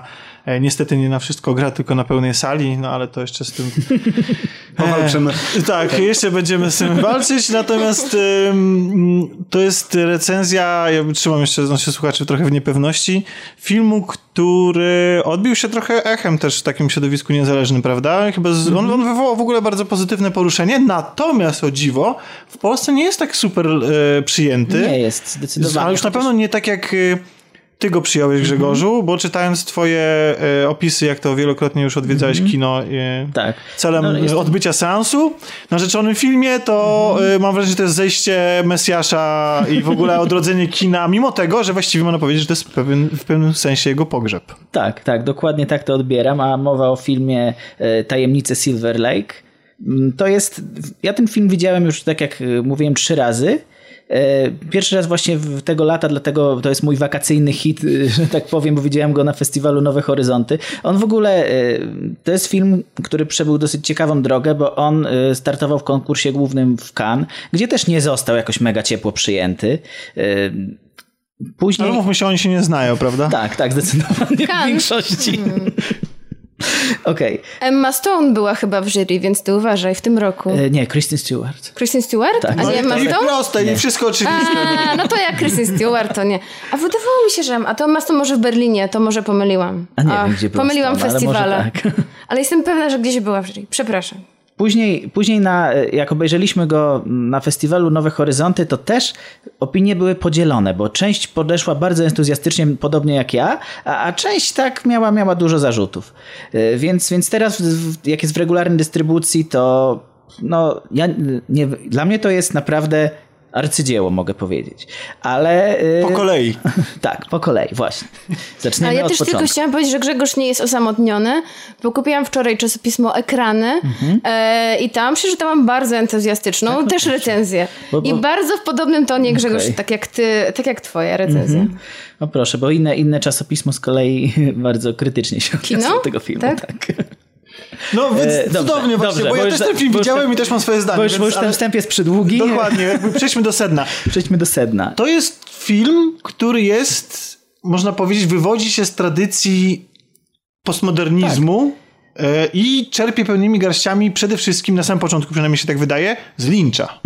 Czyli mamy pewną Nie abstrakcję tylko na rzeczywistości. początku, przez cały film ja tam widziałam totalnie lincza. Ujęcia, muzyka, nawet jeden aktor jest wyciągnięty prosto z Mulholland Drive i gra podobnego, takiego zaszczutego, przestraszonego kolesia. To ten sam, który grał w Mulholland Drive tego e, z fobią, co się bał potwora z zaśmietnika. Tak. Tutaj gra takiego mm, fana teorii spiskowych, który ma też chyba jakieś tam zaburzenia. Tak, i... no i większość mamy paranoików właściwie Ale filmie, nawet w, ale... w większości filmów Lyncha można jakąś linię fabularną nakreślić. Tutaj też jakaś jest, coś się dzieje. Co się dzieje, Kasiu? Tak. Ja mam powiedzieć tym razem dobrze. To mamy Andrew Garfielda, e, który gra taką postać, która właściwie idealnie pasuje mi do jego emploi, do w ogóle jego wyglądu, jego charakteru też jako aktora. To jest taki po prostu chłopak. Nie, to, to nie jest chłopak. On, on ma już prawie, tam jest, on, on wygląda nawet na Tak, Właśnie, 30-letniego. ale o to chodzi. On jest mężczyzną, ale on został chłopakiem. On, nie, on w pewnym momencie coś poszło nie tak. On zupełnie nie dorósł. e, Nie poszedł do pracy i on tak się odbija od ścian i po prostu sobie żyje, e, fascynując się popkulturą, słuchając muzyki, chodząc do kina, To też nie jest za bardzo mówiąc to pokazane. On po prostu sobie istnieje i on, jakby sobie życie, istnieje. życie mu y, Żeby nie powiedzieć wegetuje. wegetuje, dosłownie, bo on... Podgląda sąsiadki, masturbuje się, uprawia seks, ale to nie jest kocha się, tylko uprawia seks Mhm. po prostu, chodzi na imprezy, e, przeżywa jakieś takie dziwne przygody w Los Angeles. Właśnie, bo to jest, to jest to znaczące... jest istotne, że w- to jest w że, Hollywood. to jest, że to jest jednak To Los jest- to Angeles jest i dzielnica Hollywood. Silver Lake konkretnie, Tak, to, można powiedzieć, że to jest taki trochę Frank Moody z Californication, tylko, tylko człowiek, który tylko Frank Moody czasami coś napisze. No właśnie nie do końca, bo on jest taki, nie jest twórczy. on prawda. jest taki... On jest odtwórczy właśnie. Rozlazły i on właściwie sam nie wie, On- czego chce. On- Odbiera on- telefony od matki, która Tak. e, ciągle żyje w taką, wizu, taką wizualizacją jego życia, że on cokolwiek, do czegokolwiek zmierza, tak. że cokolwiek z nim się dzieje. A on jest, to jest człowiek, który, myślę, że każdy z nas trochę marzy o takim życiu. Tak, ale z drugiej strony jego matka cały czas mówi o y, filmach niemych z Janet Gaynor y, i, i mówi, że nagrała mu na, na kasecie Na jakiś wideo. Film, na wideo, tak. Tak, tak. Czyli jego mama jest taką osobą, która żyje w, w jeszcze w starych czasach, Mhm. ale co jest ważne, ona nie jest pokazana. Słyszymy tylko jej głos w słuchawce. Mhm. No ale w każdym razie wszystko obraca się wokół e, tego naszego e, bohatera, który pewnego dnia z okna swojego balkonu, na którym całymi dniami przesiaduje, dostrzega seksowną młodą dziewczynę, której jeszcze nie widział, która go strasznie zaintrygowała. E, no i Pewna część ciała, bo ewidentnie bohater ma Wpatruje się fiksację... bardzo w jej pupę. Tak, na, zresztą nie ale, tylko jej. ale Tak, nie chodzi tylko o jej ciało. Mam ale- wrażenie, że całe to, jak ona jest, e, bardzo jest taka tajemnicza, jest inna niż. Mu, mam wrażenie, że ona się odcina od jego otoczenia. Mhm. Ja mam, wrażenie, że, ja, mam wrażenie, że ona się doskonale wpisuje w e, archetyp e, młodej dziewczyny tajemniczej z filmów o Hollywood. No bo... właśnie tak, ale to nie jest dziewczyna z sąsiedztwa. To jest właśnie taka bardziej femme fatale. No, No i do, tak, on tak. doprowadza do spotkania teoretycznie przypadkowego, no ale wiadomo, on jest inicjatorem tego spotkania. E, Ona robi mu nadzieję, że się z nim prześpi, bo chyba na tym mu najbardziej zależy, nie na przeżyciach intelektualnych. E, no i następnego dnia znika. I tu zaczyna się główna Tak, Tak, to jest punkt wyjścia jakby, gdzie... Mm, bo powiedzieliście, A on że tak jest bardzo właśnie, się biedny tak, napalił, że teraz postanawia jej szukać. I cały Tak. film, tak w skrócie, jakby, że- żebyś, tak, właśnie cały, cały film to jest, no właśnie nie do końca właśnie, ale to Nie, cały no, film jest, jest, jest ale- Mhm. prowadzonym przez niego śledztwem o tym, y, co się stało najpierw z tą dziewczyną, a potem, kiedy już się dowiaduje, co się stało, to jaki to ma związek z czymkolwiek, bo prawdę mówiąc, próbuje on nadać przez cały film, właściwie mam wrażenie, że jego śledztwo polega nie tyle na tym, żeby odkryć jakąś wielką tajemnicę, co nadać sens temu, co się wydarzyło. I błąka się po. Los Angeles od swojego znajomego do znajomego, szukając rozmaitych wskazówek, śladów, interpretując je, rozwiązując zagadki. Ale słuchacze mogą Jednocześnie pomyśleć... ignorując absolutnie każdy inny aspekt swojego życia, czyli na przykład to, że jest zagrożona jego eksmisja, czy w sensie, że on jest zagrożony eksmisją i po za, pięć Że chodzi w brudnych ciuchach, że skunks go opryskał. obsikał to, że, to, że mu ktoś, znaczy ktoś, dzieciaki mu porysowały jego ukochany samochód, który jest też taki nie do końca jego, bo jest, zdaje się, pod zastaw i tak dalej. Em, Znaczy myślę, że ważne jest też to, że mówisz, że on szuka wskazówek i to dla kogoś, kto nie widział filmu, może brzmieć jakby to było takie regularne, amatorskie śledztwo, ale no nie jest. jest. No, nie, no właśnie nie jest do końca, bo on, e, to jego śledztwo też się wiąże z jakimiś teoriami spiskowymi e, i No z to go jakimś prowadzi w takim... bardzo dziwne rejony. to Tak, i właśnie z jakimś takim szukaniem prawdy, typu interpretowanie piosenek, słuchanie muzyki od końca, chodzenie po jakichś dziwnych podziemiach, e, I wszystko to jest polane sosem z dziwnymi ludźmi. formy linczowskiej, czyli to jako trochę odrealnione, trochę dziwaczne, Nie tylko zaskakujące. ale tam, tam jest mnóstwo cytatów z kina. Czy cytaty to już twoja Tak, tak, droga. chodzi mi tylko o ogólne wyobrażenie, żeby dać ogólne- słuchaczom, No może, może taki Lynch z Hitchcockiem, czy z De Palmą może mam Tak, bardziej. De Palma, jasne. Tylko, że to nie jest film, y, którym bym nazwał kryminałem mimo wszystko. On ma Mimo, taką że- formę, ale to nie jest kryminał, Tak. to prawda, bo o coś zupełnie innego Tak, o co chodzi. innego chodzi, bo często słyszałem, jak rozmawiałem ze znajomymi i się odbili ludzie od tego filmu, mówią, ale po co ten film w ogóle jest? On do niczego nie prowadzi, ten film jest bez sensu, prawda? Czego ten bohater szuka? Ja, no, czego on szuka? To jest, to jest w ogóle bez sensu. Koleś gdzieś chodzi sobie po, po jakiś, od imprezy do imprezy, rozmawia z, z kolejnymi, z kolejnymi jakimiś dziewczynami czy, czy z, z dziwnymi ludźmi, y, bada te teorie spiskowe, co do niczego nie prowadzi. Ja mówię, no właśnie, dlatego ten film jest taki świetny. Znaczy pamiętam, że rozmawialiśmy z Piotrkiem po seansie. Jakoś identyfikujesz tą postać. Tak, bardzo się E, I. Piotr, I Piotrek e, właśnie powiedział, no ale no dobra, ale no to wreszcie nie zostało wyjaśnione, no to o co chodziło? No właśnie. Znaczy nie, pamiętam, że Piotrka takie wrażenia w sensie emocjonalnym były okej, Mhm. fajne, no ale dobra, ale tam nie było logiki, tam o, nie chodziło tak naprawdę o nic. Ale nie- Pamiętam, nie mieliśmy taką rozmowę. Żeby, żeby to było, a nie zrozumiał filmu, to... Nie, to... nie, nie mówię, że nie zrozumiałeś, tylko wa- bo tam nie było tego wyjaśnienia i tego ci brakowało. A ja powiedziałam, no ale właśnie Ale o ja to chodzi. ja nie zawsze oczekuję, żeby film mi dało wyjaśnienie, tylko czegoś mi brakowało w tym filmie. Nie? Ja, wiesz, czego brakowało? Zanim, zanim, zanim Dobrze. To ja może powiem, może inaczej. powiedz. No, Grzegorz najpierw powie, co tam jest, a ja Okej, powiem, a czego, powiesz, czego nie ma. tak. Czego nie ma, tak. A ja myślę, że będziemy mówić dokładnie o tym samym. Grzegorz, co cię, albo brak czego cię zachwycił w tym filmie? No właśnie, brak, to jest film, który można powiedzieć jedzie na nostalgii. To, to jest bardzo modne teraz, prawda? E, Większość produktów popkultury teraz się odwołuje do tego, co już było.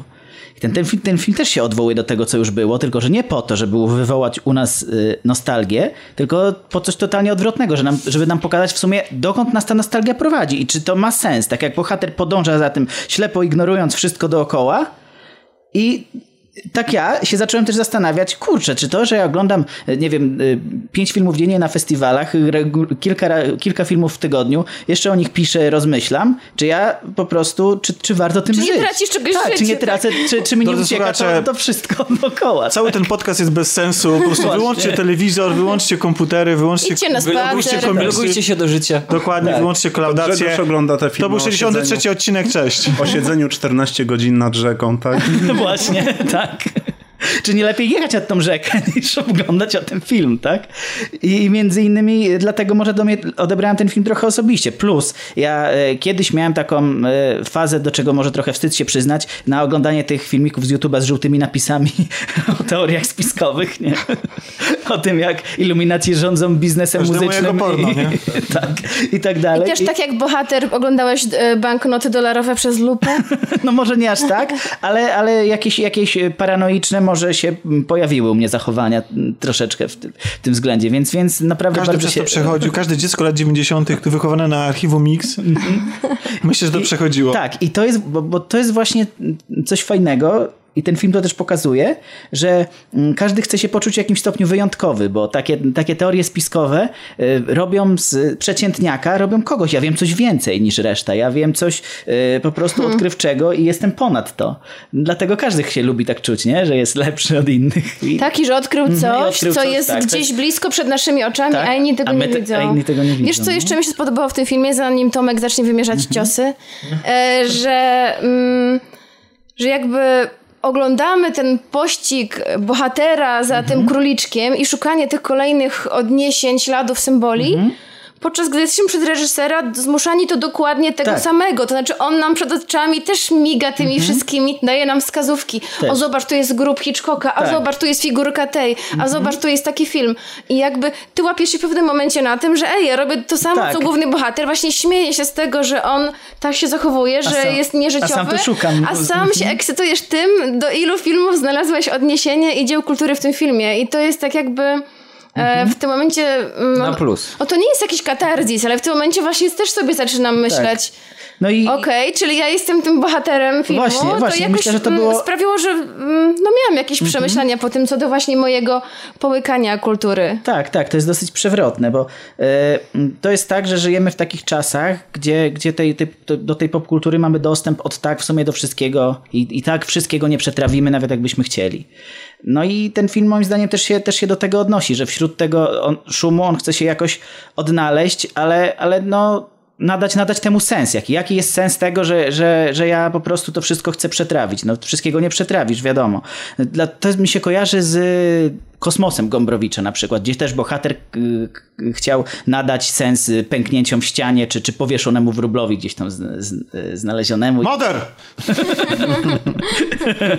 No to, to, to, to jest już troszeczkę yy, za daleko, za daleko idące porównanie moim zdaniem, no ale tak jak, tak jak widzicie, ja tutaj z ekscytacją mówię o tym, bo znalazłem tam, tam wiele, ale no zdaję I sobie sprawę, że to nie jest film dla każdego No jednak. i dlatego właśnie mi, tak jak Kasia tutaj powiedziała, że ja będę razy wymierzał, no to jest trochę, bo może, może tak nie, nie powinienem tutaj się zapowiadać z tą krytyką, no bo to tak jakbym te razy wymierzał trochę wam i waszej fascynacji tym filmem. A to Przyjmiemy na klatę. A to Tak tego, tego bym nie chciał. Znaczy ja mam trochę bardziej krytyczne zdanie wobec tego filmu.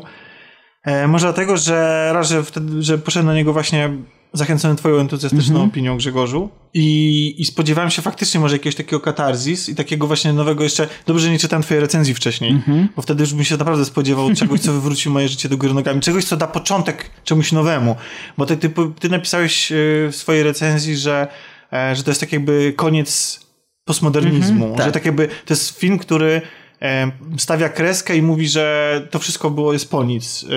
Co, z czym ja się nie do końca zgadzam, bo to wszystko zależy od tego, w jaki sposób postmodernizm jest wykorzystywany przez twórców. Pusty postmodernizm, e, który jest tylko zgrywą i zabawą, który jest tylko nostalgią i niczym więcej. Tak, może być tak, bo w końcu ile można mielić w kółko tego samego? Skończą nam się lata. Po latach 90. przychodzą lata 2000, które ja z nimi nie mam absolutnie żadnego Właśnie. nostalgii, jest- związanej. Ja nawet nie wiem, nawet nie jestem pewien, czy mógłbym, potrafiłbym... Chyba mieliśmy tę rozmowę przy okazji filmu em, Lady Bird. Że, że dla mnie te, te lata są tak nijakie, te 2000, nawet te obecne są dużo bardziej, i czy na przykład te, które od 2008 roku mają dla mnie dużo więcej charakteru, są dużo bardziej jakieś. A Może jakbyś miał je scharakteryzować jakoś, to co byś to, wyróżnił? znaczy uważam, że uważam, że te od 2008 roku, gdzieś tam 2005 i tak dalej, to jest erupcja um, hip, hip, y, hipsteriady. Mhm. To jest jakaś takie, to jest właśnie ten y, taki wszystkich tych y, idei, które się z tym, z tym wiąza, y, wiążą i one, one są bardzo, będą z perspektywy czasu moim zdaniem będą bardzo widoczne w kinie, będą bardzo widoczne w modzie, i, I to, jak, jak one mm, przysiąkały do wszystkich innych, nawet tych rzeczy takich bardzo mainstreamowych, gdzie mieliśmy takie gigantyczne marki popkulturowe, które zawsze były troszeczkę świadectwem swoich czasów, jak na przykład James Bond. I ta marka, na przykład to, co się stało w przypadku Skyfall, to jest totalnie hipsterski film. On jest zrobiony przez, e, czy dla tej nowej publiczności tamtych czasów. To jest wzięcie Bonda i o, o, odarcie go e, z i, jakieś tam, czy uformowanie go właśnie pod, pod, te, pod tą hipsteriadę taką. Ja nie mówię tego w negatywnym sensie, to mówię to jako, no nie jestem antropologiem, ale chodzi mi o to, że, że, że, że mówię to jako tak po prostu badawczo powiedzmy w cudzysłowie, jeśli mogę sobie pozwolić na takie stwierdzenie, że, że to jest, i to są, to jest epoka, która dla mnie się skończyła. Ja nawet ostatnio zadałem na Facebooku takie e, pytanie, co się stało z hips- hi- hipsterami. Bo dla mnie w momencie, w którym doszły y, jakby neokonserwatyści, jakby no ludzie jakby, kiedy wró- wróciła moda na konserwatyzm, na populizm pewien polityczny, e, który jest obecny na całym świecie, em, to moim zdaniem w pewnym momencie się też zakończyła pewna epoka też w kulturze. Mieliśmy, ja wiem, chyba, chyba te lata takie 2000 to, jest, to były pokłosie World Trade Center i w ogóle to, to była taka epoka terroryzmu No tak. w- kulturze. Natomiast no, mm, znaczy trudno, nie wiem jak to na modę na przykład można było przekuć, nie? ale te, te, lata, te, te, te lata 2008 do powiedzmy 2016-15 to dla mnie będzie, one są jakieś i będzie można je bardzo łatwo scharakteryzować, będzie można je bardzo łatwo odtworzyć. W sensie później, jak twórcy Bo ja mam- z 2050 roku będą chcieli z- zrobić film w 2012 na Nie wiem, jak ja na to spojrzę z perspektywy jeszcze za ileś tam lat, ale, ale teraz ja właśnie patrzę, że to jest tylko rzeczywiście przetwarzanie y, poprzednich epok. I jakby to, Ale w nic- każdej epoce tak. było przetwarzanie Właśnie. poprzednich epok. W latach 80. Ale mam wrażenie, że lata przetwarzano 80. poprzednie mają jakąś swoją własną tożsamość, chociaż też ona wiadomo się wy, wywodzi, bo to jest, Ale bo mamy są też bardzo płynne dystans. przejścia. Mam no wrażenie, tak. że więcej czasu minęło i każda epoka się na Tak, bo się- jakiś wzorowała. I To jest się krystalizuje po czasie, rzeczywiście. Tak, tak. I też e, były odniesienia do, do tych poprzednich. Więc... No ale wracając do, do samego filmu No tak. do, i w ogóle do, do tego właśnie postmodernizmu, no to ja nie uważam, że dzieła Lyncha czy dzieła Tarantino to, to jest bezcelowa zabawa formą. I tylko i wyłącznie nostalgia, bo przecież, o, a przecież Polański przecież też to wcześniej robił. Przecież Polański moim zdaniem jest twórcą popkulturowym, który totalnie jedzie na nostalgii, który się odwoływał do chociażby czarnego kryminału w swoim Chinatown. pewnie. Coenowie to są przecież ludzie, którzy też biorą po prostu i, i, i, i, tworzą filmy oparte na, na, na, o, o inne filmy. No mnóstwo takich twórców mamy, rzeczywiście. I no dlatego można właśnie, moim zdaniem, krytyka w czambu postmodernizmu, ja się z nią nie zgadzam. Oczywiście można stwierdzić, że jesteśmy w takim szumie informacyjnym i natłoku treści, które musimy przetrawić, że trzeba powiedzieć w pewnym momencie stop, że, że wszystko faktycznie się zlało w jakąś jedną Tak. wielką masę. I ten film to mówi. Ja się z tym zgadzam. Mój problem z tym filmem polega na tym, że on mnie, uwaga, zaraz wytoczę naj, najcięższe działo na sam początku, a później będę próbował ten argument obronić, że on mnie wynudził. To jest żaden argument, bo to jest moje subiektywne odczucie, ale moim zdaniem on nie jest, nie jest niestety do końca dobrze skonstruowany. To znaczy, on w jednej trzeciej już ci mówi o czym jest. Mówi ci, że jest o niczym. A potem o tym właśnie jest. I, I to jest dla mnie, to mnie, dla mnie to było męczące. To znaczy, w sensie, kiedy już ja się zorientowałem, kim jest bohater, który nie jest wcale głęboko niesamowicie postacią, Że to, nie, że to prowadzi donikąd, tak? Dokładnie. Y, Na czym polega ta intryga? Na czym polegają symbole w tym filmie? To ja byłem w stanie przewidzieć wszystko, co się wydarzy i raz, że mnie to nie zaskoczyło, a dwa, że ten film mi nie powiedział nic nowego do samego końca. Plus do tego, jeszcze do tego odwoływał się, to już jest moje osobiste i to jakby też bardzo subiektywne zdanie, więc to, to nie jest, to, to nie jest wada filmu, tylko to jest dlaczego ja się na nim gorzej bawiłem.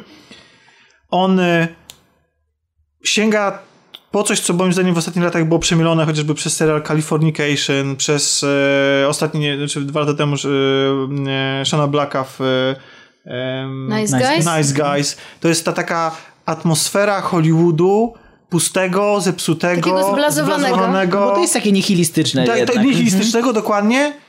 No tylko tyle, że okej, ja już wiem, że taki Hollywood jest i to też Mulholland Drive, tutaj mówiliście wcześniej, też, też o tym było. I nie wiem, co ten film nowego na ten temat mówi, bo jak na przykład mamy sekwencję, kiedy spotykamy jakichś proroków samozwańczych, albo ludzi, którzy są już tak bogaci i tak już nie mają nic do osiągnięcia, że, żeby nie wiem, pod wpływem tych narkotycznych e, imprez i tak dalej, po prostu uciekają się w jakąś metafizykę, która jest urojona i kompletnie bez sensu i wydają pieniądze na jakieś projekty, które też są bez sensu, tylko po to, żeby nadać sensu własnemu życiu. Ja to wszystko już widziałem. Widziałem to pokazane dosłownie, widziałem po- pokazane z przymrużeniem oka, e, tajemniczo, e, wyimaginowanie. Jeżeli jesteśmy już przy tym, przy tajemniczości, przy, przy, przy, przy formie, to Lynch to też pokazywał, i tylko, że robił to, że u Lyncha, nawet jeżeli w tych filmach nawet nie wiemy o co w nich chodzi, albo o nic nie chodzi, to do samego końca jest jakaś tajemnica. Do samego końca jest jakaś atmosfera czegoś, czegoś, co mnie przy filmie trzyma. Ma, miałem wrażenie, że kolejne sekwencje w sekretach Silver Lake są wybrane z, serca. To znaczy, że brakuje w nich. Y, jest jedna scena, No wiem, która. Tak. Pewnie każdy wie, Tak, która tak. oglądał To- film. to jest To jest scena- taka scena, która bardzo się wyróżnia. Dokładnie, jednak. która podsumowuje rynek muzyczny Mhm. i to, czym. Tak, po, taki y, popularny, muzyki To, no ta popularnej. scena mogłaby być finałem filmu, nie? Ja jak pierwszy raz go Dokładnie. oglądałem, myślałem, że to, że to był finał. I, I dla mnie, i to jest scena fenomenalna. Gdyby ten film się składał z takich ona jest dosłownie, to jest, to jest w ogóle, to jest Koterski mógłby nakręcić taką Mhm. scenę, mam wrażenie. To jest scena, to jest taka, to jest taka metafora, do, do, do, dosłowna metafora, to znaczy w sensie doskonale wiesz co, co, o co tam chodzi, ale jesteś zafascynowany faktem, że ktoś się odważył ją w taki sposób skonstruować. I oglądasz tę scenę jakby, mimo tego, że ona się idiotycznie kończy, ale, ale, ale, ale oglądasz ją z zapartym tchem i to jest tam, i nawet takie subtelne rzeczy, że tam jedna z postaci ma baki i coś tam, wiesz, to jest to wszystko jest super. Niestety reszta jest taka mdła. Jest mdła jak ci bohaterowie. Jak, jak te gwiazdeczki, które wystąpiły jako niemowlę w jakimś serialu i w związku z tym teraz są zatrudniane w agencji do towarzystwa i można je e, wynająć i się pokazywać z upadłą gwiazdą telewizji. Nic nie wnosi to do twojego życia. Jest totalnie puste i ani nie jest podniecające, ani nie jest wyjątkowe, ani jest smutne tak naprawdę. I taki trochę wydawał mi się niestety ten film.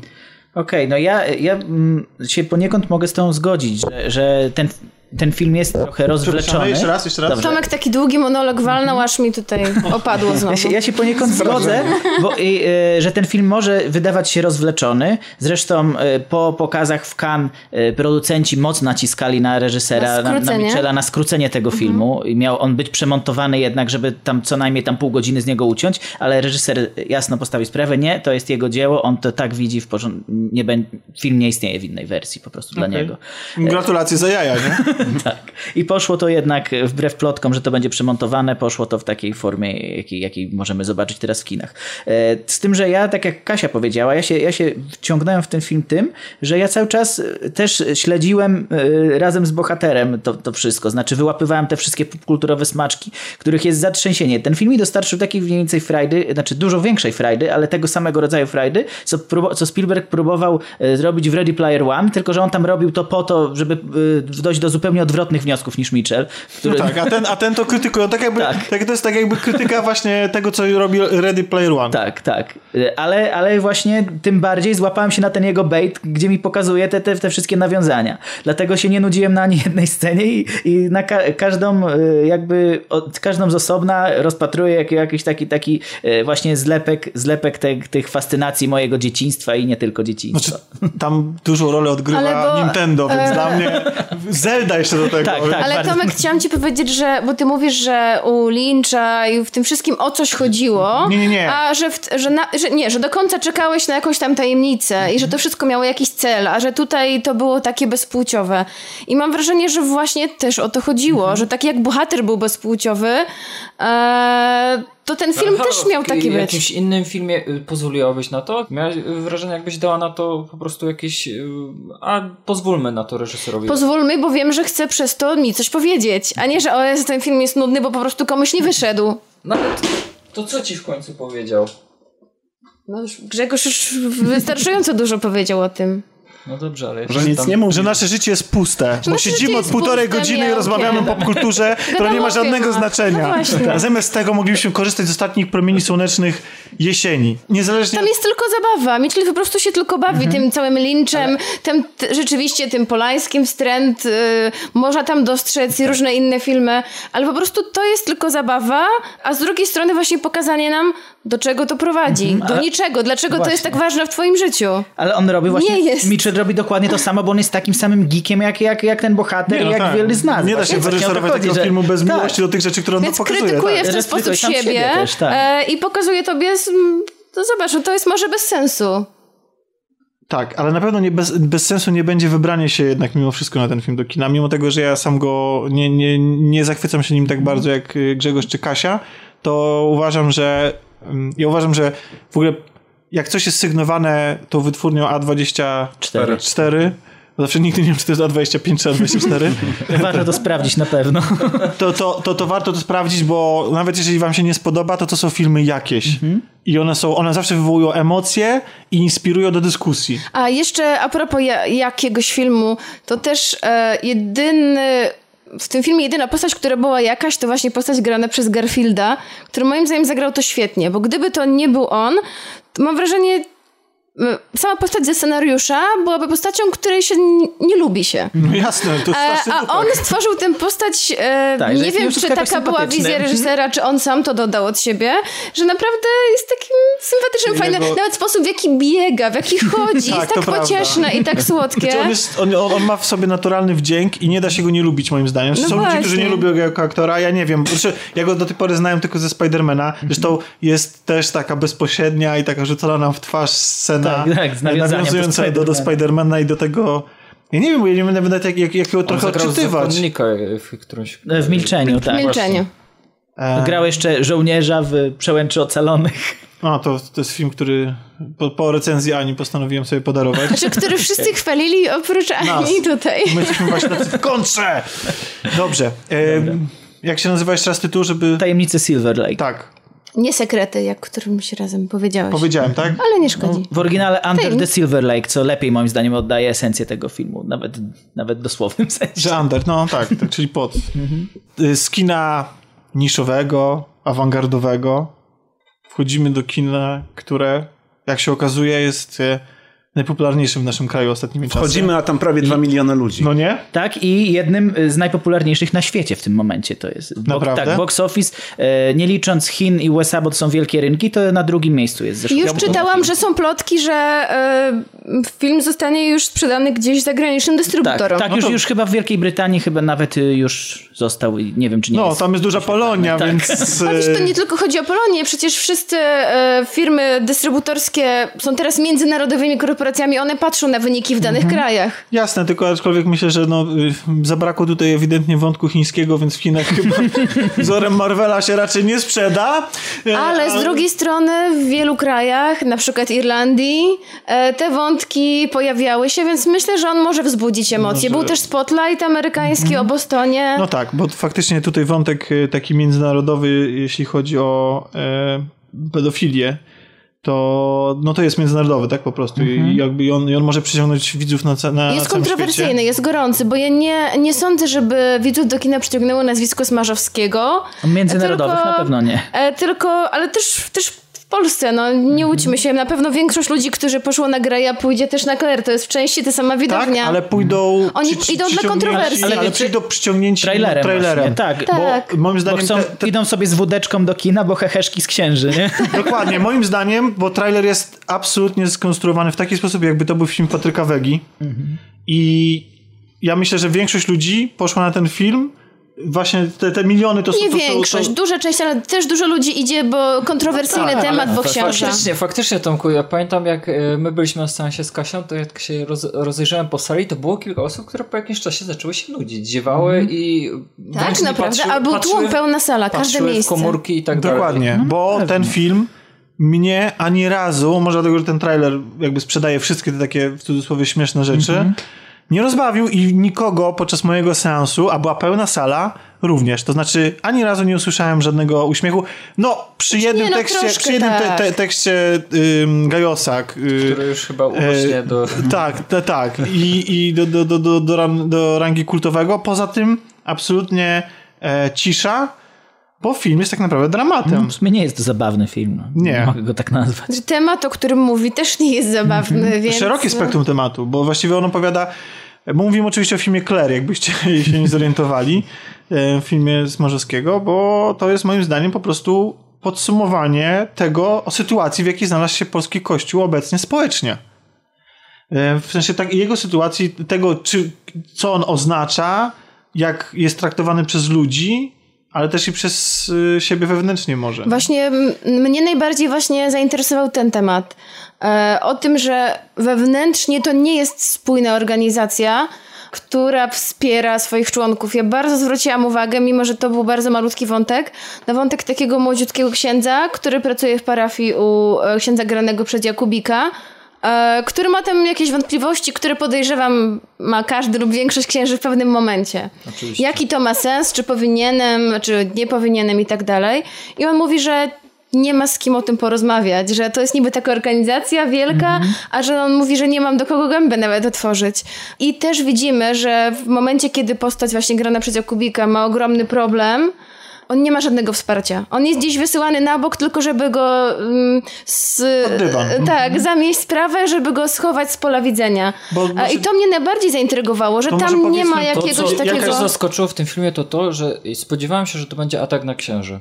A tam absolutnie tego nie ma. No właśnie, miałem was zapytać, czy waszym zdaniem to jest atak na... na, na Nie, Nie. ja, Kościół? ja Nie. tego absolutnie nie, na kościół tak, nie na samych jakby Aha. księży. Nie, nie ma Na wydźwięku. kościół jako Czyli na organizacja. kościół jako, jako Jako- instytucję, Bo tak. on portretuje księży jako ludzi, jako ludzi, Mhm. którzy mają No, z pełnym spektrum słabości, nawet, dokładnie nawet takiej... słabości, ale też i y, pozytywnych cech. no bo, tak. bo, czy, bo może nie każdy z nich, bo niektóre pozytywne ich działania później się okazują jakimiś wykalkulowanymi działaniami, bo tutaj są też postacie dobre i złe. Ale nie do końca Ale- też każdy, nie możemy podzielić ich na dobre i złe. Niektóre postacie są czarne i są białe, ale jest dużo właśnie takich No szarych. to są nie, zresztą moim zdaniem ta trójka tych głównych bohaterów, przynajmniej, przynajmniej dwóch z nich jest postaciami niejednoznacznymi w sumie. Dokładnie, bo I teraz są właśnie... to postacie, z którymi jako widzowie możemy się identyfikować. Tak, dlatego właśnie, że są tak ludz, ludzko przedstawieni. Mhm. Może właśnie teraz powiedzmy, w jak- jaką formę przyjmuje film, bo jest to... Znaczy w filmie śledzimy wątki trzech księży, Mhm. k- którzy znają się z seminarium, zdaje się. E, I film się rozpoczyna taką typowo smażowską sceną popijawy na e, e, zachrystii Na jednego- moje oko wręcz trochę wegańską, ale... Wegańską? To, dlaczego? Bo... Bo tak właśnie, właśnie y, ten początek filmu kojarzył mi A, się z tym, wegańsko w co- sensie, że... Tak, że wegan, no, no, Wiesz co, Nie zagryz. Wiesz co, mo, znaczy wiesz co, no, Smarzowski... Jest znaczy, trochę taka ta scena, no jest taka wulgarna, Ja kiedyś zostałem wiesz. bardzo mocno tutaj przez moich kolegów redakcyjnych y, skrytykowany za porównanie Wegi do Smarzowskiego. Mhm. E, ja na temat y, Wegi może nie chciałbym się wypowiadać nadal, ale jeśli chodzi o Smarzowskiego, to uważam, że panowie po prostu niezależnie od warsz- warsztatu i formy, jaką przyjmują dla swoich filmów i to, jakie jakościowo ich filmy w ocenie różnych ludzi mogą wyglądać, to moim zdaniem po prostu czerpią z tych samych tematów. Oczywiście, że tak. czerpią z tych samych Z, brud, tematów. z brudnej Polski, znaczy ale- z naszych grzechów, polskich Ale grzechów. różni się ich podejście, mam No wrażenie. tak, znaczy, znaczy różni się przede wszystkim to, że, że w inny sposób opowiadają swoje historie. I, na, i, u, I u Smarzowskiego dla mnie jest, y, nie ma natłoku. To znaczy w sensie takim, że y, dla niego się liczy y, może mniej, sk- skromniejszy zakres bohaterów i skupienie się bardziej na poszczególnych jakichś takich... Ale obaj hiperbolizują jednak rzeczywistość. Dokładnie, Oczywiście. tak. Więc jak, jak, jak ktoś pije u Smarzowskiego, to pije, pije na umór. Pije non-stop. To pije non W każdej scenie. Dokładnie. Tak, na humor e, non-stop. Więc ta scena popijawy, kiedy spotykamy tych księży, którzy, gdzie wygłaszają chyba większość tych takich memowych, takich e, niesamowicie o- ogranych już e, haseł, e, które można włożyć w usta księży, Tak. typu właśnie tam, że oto tajemnica wiary, złoto i dolary, e, no to, to, to ta scena jest taka na pierwszy rzucona nam, nie wiem, nawabia na, na, jakby na, na sam początek w twarz, ale potem nagle Tak, bo to się się trochę Bo- niuansuje się na trochę moim, seansie, na moim seansie właśnie, na początku ludzie przy tej pierwszej scenie jeszcze podśmiechywali się Tak, trochę, tak, podśmiechiwali, ale później im dalej w film, tym bardziej ten śmiech, nie wiem, wiąz w gardle. E, No bo robi się bardzo Mhm. poważnie, wręcz się robi momentami smutno.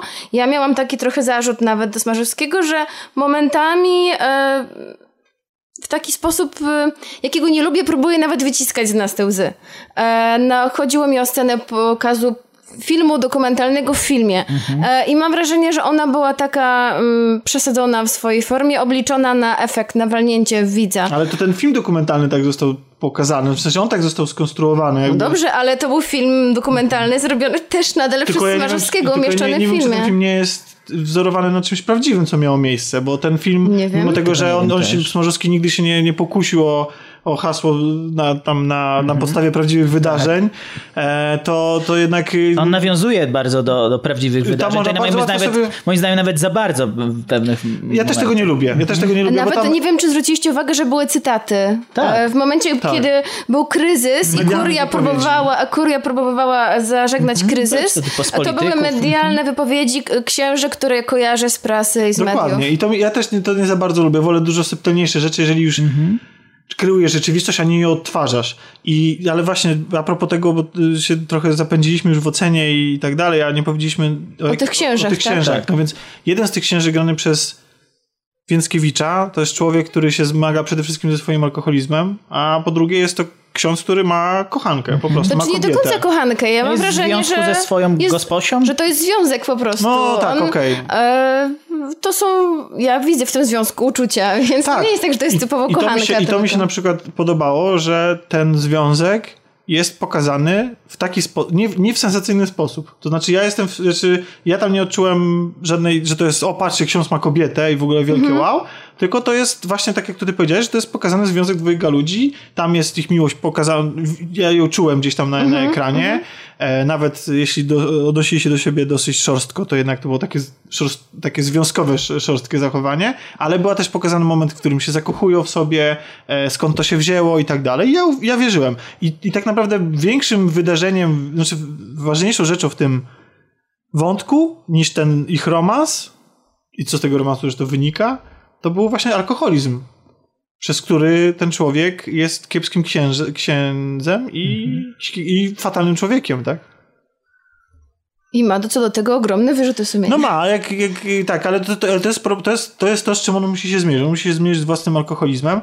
E, mamy Jakubika, który w pewnym momencie jego wątek staje się główny i taki napędzający całą fabułę, bo jest to ksiądz e, oskarżony o pedofilię. No to Znaczy w żaden pewnym spoiler, momencie nie? na jego, w jego, zresztą w kościele mdleje chłopiec, on odwozi go na pogotowie, no i przychodzi policja, a okazuje się, że chłopiec został zgwałcony. W związku z tym pierwszym podejrzanym staje się ksiądz, bo wiemy, że chłopiec pochodzi z biednej, patologicznej rodziny i cze- bardzo często przebywał u tego księdza na parafii. I bardzo mi się podoba to, że jest to niesamowicie zniuansowana rola. Wątek jest też Kubik fajny. jest jak zawsze fenomenalny. Właśnie Uwielbiam ja, ja go. czasami mam go, jego przesyt, a on tutaj jest idealny po prostu. I fajne jest też to, że my sami nie wiemy co, y, na początku, co Tak, osądzić o nim i, o, i, i sami też y, w swojej głowie bronimy go, bądź atakujemy, w, doszukujemy się jakichś sygnałów, i prowadzimy własne śledztwo i go oskarżamy, bądź nie. Tak, moim zdaniem to jest najlepszy wątek, najbardziej zniuansowany ze wszystkich. Znaczy, Chociaż Nie wiem, jeszcze Tak. wątek trzeciego księdza, grany przez Jacka Braciaka, też jest bardzo ciekawy.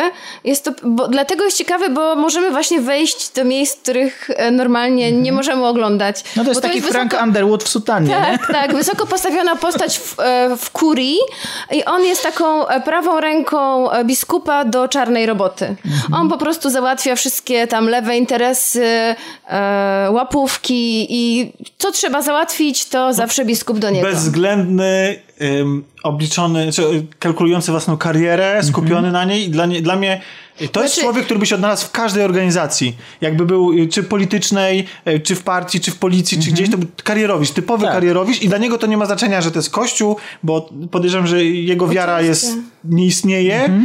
To znaczy, E, ważne dla fabuły jest też to, że on e, na samym początku filmu to jest powiedziane, e, ma możliwość dalszej kariery, ma możliwość wyjazdu do Rzymu i dowiaduje się, że biskup sprzeciwia się temu. No więc w jego głowie kiełkuje jakiś tam plan. To jest też też najbardziej sensacyjny wątek, bo ma, widzimy tutaj zakulisowe rozgrywki, e, w, widzimy jak właśnie ta, ta, te najba, najwyżej postawione osoby w kościele się wypowiadają, jak załatwiają interesy. No pokazuje e, Kościół jako organizację wręcz bliską, nie wiem, mafii, nie? Tak, tak, tak. No nie, no tam jakby mamy taki wątek, że w gabinecie jest podłożony podsłuch i ten podsłuch to też jest taki festiwal, właściwie te, te, te, te rzeczy, które możemy dzięki tak. temu podsłuchowi obejrzeć, to jest taki festiwal właśnie takich No właśnie to też mi się nie podobały te, bo te bo to jest taki festiwal właśnie takich y, mm, rzeczy, które każdy z nas może zarzucić kościołowi, sobie wyobrazić, że on takie No grzechy ja tak, popełnia. takie rzeczy czytałem w nie albo w faktach I, i O, dokładnie. I jest to wszystko straszliwie przerasowane. Właśnie a propos tej kurii, to jeszcze mam wrażenie, że wszystkie postacie, które występują w tym wątku, są straszliwie przerysowane i nierealne. To jest Zwłaszcza właśnie mój na główny... trzecim planie. Tak. Mam wrażenie, główny że to w ogóle z innego filmu. Coś, coś jak e, byśmy umieścili e, kamerkę w, w pokoju siostry i zobaczyli, że one faktycznie dziewczy, z dziewczynami walczą poduszkami. Powiem ci, że No to dobre porównanie. E, Bez stanika oczywiście. Oczywiście. wow. Nie wiem, kto na to wpadł, ale okej. To Piotrek i jego fantazje. Masz siostrę? Oczywiście, że ma. Wow. Ale wątek pedofilii jest tutaj y, istotny i bardzo rozbudowany, pod koniec zwłaszcza. Mi się nie podoba montażowa, jak on został wprowadzony. A mi się bo- w ogóle montaż nie podobał Smarzowskiego, a w tym filmie w szczególności. Ja w ogóle, to jest ten film, on jest w ogóle najbezpieczniejszy w formie dla mnie, bo, bo jego filmy, zwłaszcza e, Wołyń, to są filmy, czy, albo Drogówka, gdzie oczywiście ten, ten montaż jest jakiś, charakterystyczny, ale ja na przykład nie mam przyjemności z oglądania tych filmów w taki sposób, naprawdę. Mhm. I, I dla mnie to, że tutaj to się wszystko uspokoiło i nie ma takiego rwania. Ale i... bywa, bywa. Bywa, ale jest takie jakby ktoś tam przyszedł i tak, no tym razem wiesz, bo tu może trzeba trafić do szerszej publiczności, wiesz. To jakby... Ale też ma tendencję czasami y, zrobienia, zrobienia cięcia w połowie dialogu. No tak, ale może nie jest aż tak bardzo irytujące. I to, to, to wracając właśnie, do, właśnie montaż tobie się nie podoba, mi się najbardziej nie podoba Okej. montażowo wprowadzenie wątku pedofilskiego, bo on trochę wytrąca, on się pojawia jakby znikąd i jest właśnie też taki pośpieszny i wygląda jakby był, jakby był przyciętym serialem. Ale kiedy Ale już wejdzie... mówisz o tym wątku pedofilskim związanym z, gdzie są, pojawiają się retrospekcje? Znaczy, bo tam jest, w ogóle tam jest, y, nagle jest, jest tak, że śledzimy mm, wątki poszczególnych księży i nawet kiedyś się pojawia ten wątek, y, ta pedofilia w wątku Jakubika, to on sobie, to jest to jakoś tam normalnie, po czym nagle jesteśmy jakby nagle rzuceni na głęboką wodę, gdzie film się skupia przez kilkadziesiąt minut tylko na tym. I, I robi to w taki sposób zupełnie niezapowiedziany. Nie wiem, może to było celowe, żeby to nawiązać do tego, że właśnie takie skandale wybuchają znikąd. Ale to też, no nie wiem, no nie podobało mi się to po prostu. Natomiast sam wątek wydaje mi się, że jest y, przedstawiony, no ja nie znam zakulisowych działań y, y, księży, w sensie wiem, ja ma, jako, jako katolik i osoba wierząca, jestem w stanie ocenić Kościół i jego postępowanie i sobie to robię we własnym sumieniu. Natomiast no nie wiem, jak faktycznie się odbywają te rozmowy, nie wiem, ile tu jest prawdy w tym, jak pokazuje e, jak to pokazuje Smarzowski. Natomiast ja, się- moim zdaniem każdy, kto nie wiem, czyta i ogląda telewizję i czyta prasę i wie, co się dookoła niego dzieje i nie słucha tylko na przykład jednego radia katolickiego i jest patrzony, no to jest w stanie sam ocenić. To nie jest tak, że, że, że, że te wnioski, które się pojawiają po filmie, to, to, to one są jakieś zas- niesłychanie nowe i tak dalej. No, na pewno nie. No. Jeżeli ktoś żyje jakoś w miarę tutaj, wie co się dzieje dookoła, no to y, w miarę racjonalnie I ma dystans, podejść do tak? tego, ma dystans, tak dokładnie, to, to filmu nic nowego nie powie, ale może dobrze, że mówi to film to, co mówi mimo wszystko. Ja bym nie chciał, żeby, żeby to było jakoś bardziej jakieś pod skandale y, ten film był dociśnięty jeszcze. Ja też nie, no ale Mhm. z drugiej strony też to nie jest też film, który ja na przykład bym chciał teraz obejrzeć drugi raz. Z drugiej strony, jeśli chodzi o drugi seans, to, to też jest tak, że filmy, które, mm, w których pojawia się jakiś dyskomfort, jakieś nieprzyjemne wątki, nawet jeśli były są fenomenalne, nie chcesz do nich wracać, więc to też nie jest argument. Znaczy, ja, no. znaczy ja, może mi tego dyskomfortu... Przełamując tutaj falę, nie chciałabym oglądać drugi raz, chociaż, czy pianistkę, chociaż uważam je za świetne filmy, ale były dla mnie tak nieprzyjemne, że nie wrócę do nich. Ten film nie był aż taki na granicy, ale pokazywał takie rzeczy, których ja nie chciałabym oglądać e, po raz drugi, więc nawet e, gdybym była super zachwycona, to na pewno nie poszłabym jeszcze Ja, raz ja do przepraszam, kina. że takie wtrącenie z dupy, ale, ale miałem tak ostatnio z Climaxem Gaspara Noé. To jest taki film, który jest fenomenalny. Chcesz obejrzeć raz i więcej nigdy. I więcej już nigdy, no No właśnie. to, bo jego filmy chyba takie są, no jakby nieodwracalne. Mhm. Niektórzy nawet raz nie, nie oglądali, bo wychodzili z kina, więc, więc tak. On, No, ja, ja przy Climaxie prawie chciałem wyjść, ale i, na, i tak dalej uważam, że to rewelacyjny A więc, ale a propos No tego, tak, co tak, powiedziałeś, to jeszcze dopiero zaczęłam czytać, ale właśnie polecam ten e, aktualny numer ekranów, bo cały duży fragment, bo oni zwykle Mhm. mają takie tematyczne części. Fragment magazynu jest poświęcony kinu e, cringe'owemu, czyli kinu, które Obciachu. powoduje u nas trochę obciach, ale też które powoduje u nas jakieś e, dziwne przeżycia i o kinie dyskomfortu właśnie i są tam, między innymi właśnie ten film jest tak. wspomniany. Tak, tak.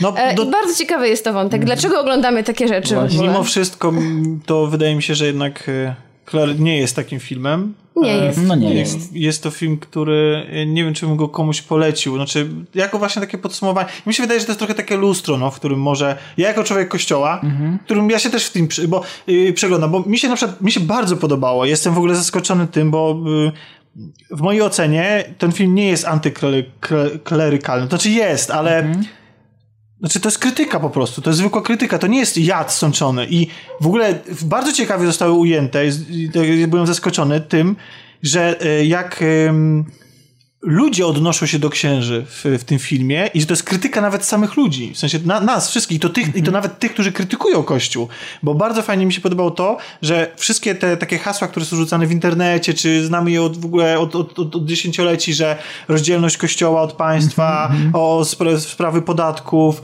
czy y, rzeczy dotyczące y, celibatu, to to są rzeczy, które w przestrzeni publicznej się pojawiają. Mhm. to Każdy z nas wszystko ma tam swoje jest. zdanie na ten temat. To jest, to jest w tym to jest tak filmie. skupione jak w soczewce i moim zdaniem może bardziej powinni się skupić na jednym, a... Ale, ale, ale nie, nie, bo o czym No, chciałem aha, powiedzieć. Ja okej. chciałem powiedzieć, że, że te, te hasła, takie hasełka, No. Mhm. typ, takie łatwe, które łatwo wykorzystać i o nich opowiedzieć, są wrzucone tutaj w usta jakichś Tak myślałam, że to właśnie przypadkowych ludzi gdzieś tam w Tak. pociągu, Aha, okej. jakiegoś tam ucznia na, e, na lekcji. No faktycznie. I ja, było, dla mnie było zaskoczeniem, że, po, że one były pokazane z punktu widzenia księży, księży, którzy, nie wiem, nawet chcąc być dobrymi kapłanami, dobrymi ludźmi, muszą się z tym mierzyć i każdy jeden z nich dźwiga na sobie nie tylko własne grzechy, Mhm. ale też, y, no grzech to, to może za dużo powiedziane, ale też pewne decyzje i grzechy też zresztą. Całej y, organizacji. Całej organizacji. Tak, tak. I musi się mierzyć z tym na co dzień wobec ludzi, którzy na przykład nie mają empatii wobec tego konkretnego człowieka i, i do niego kierują zarzuty od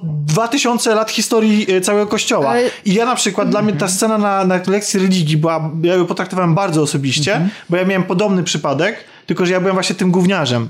Takim tym gościem, co, co, co, co do Bogu ducha winnemu Bogu- księdzu tak dokucza na lekcji, Znaczy, zadając mu takie pytania. Dokładnie, no i, i ja oczywiście jakby już wtedy ta sprawa, ja ją próbowałem załatwić i rozwiązać, przeprosić i tak dalej, natomiast, natomiast y, zapędziłem się w pewnym momencie swojego życia i ja po, i teraz dopiero widzę, jak ten ksiądz mógł to odebrać. Bardzo dużo osób świeckich w tym filmie.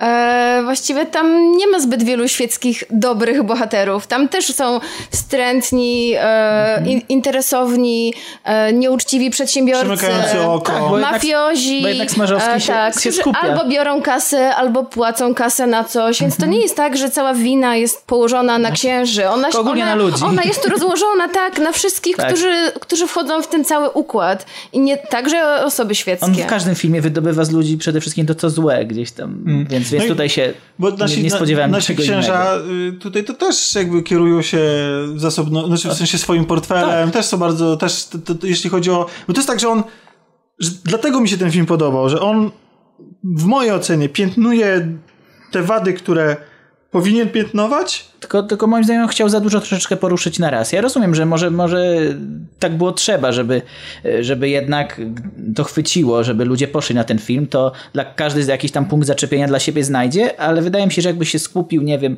na jednym wątku, nawet tej pedofilii, tak jak, nie wiem, tak jak zrobili, robili to w Spotlight, nie?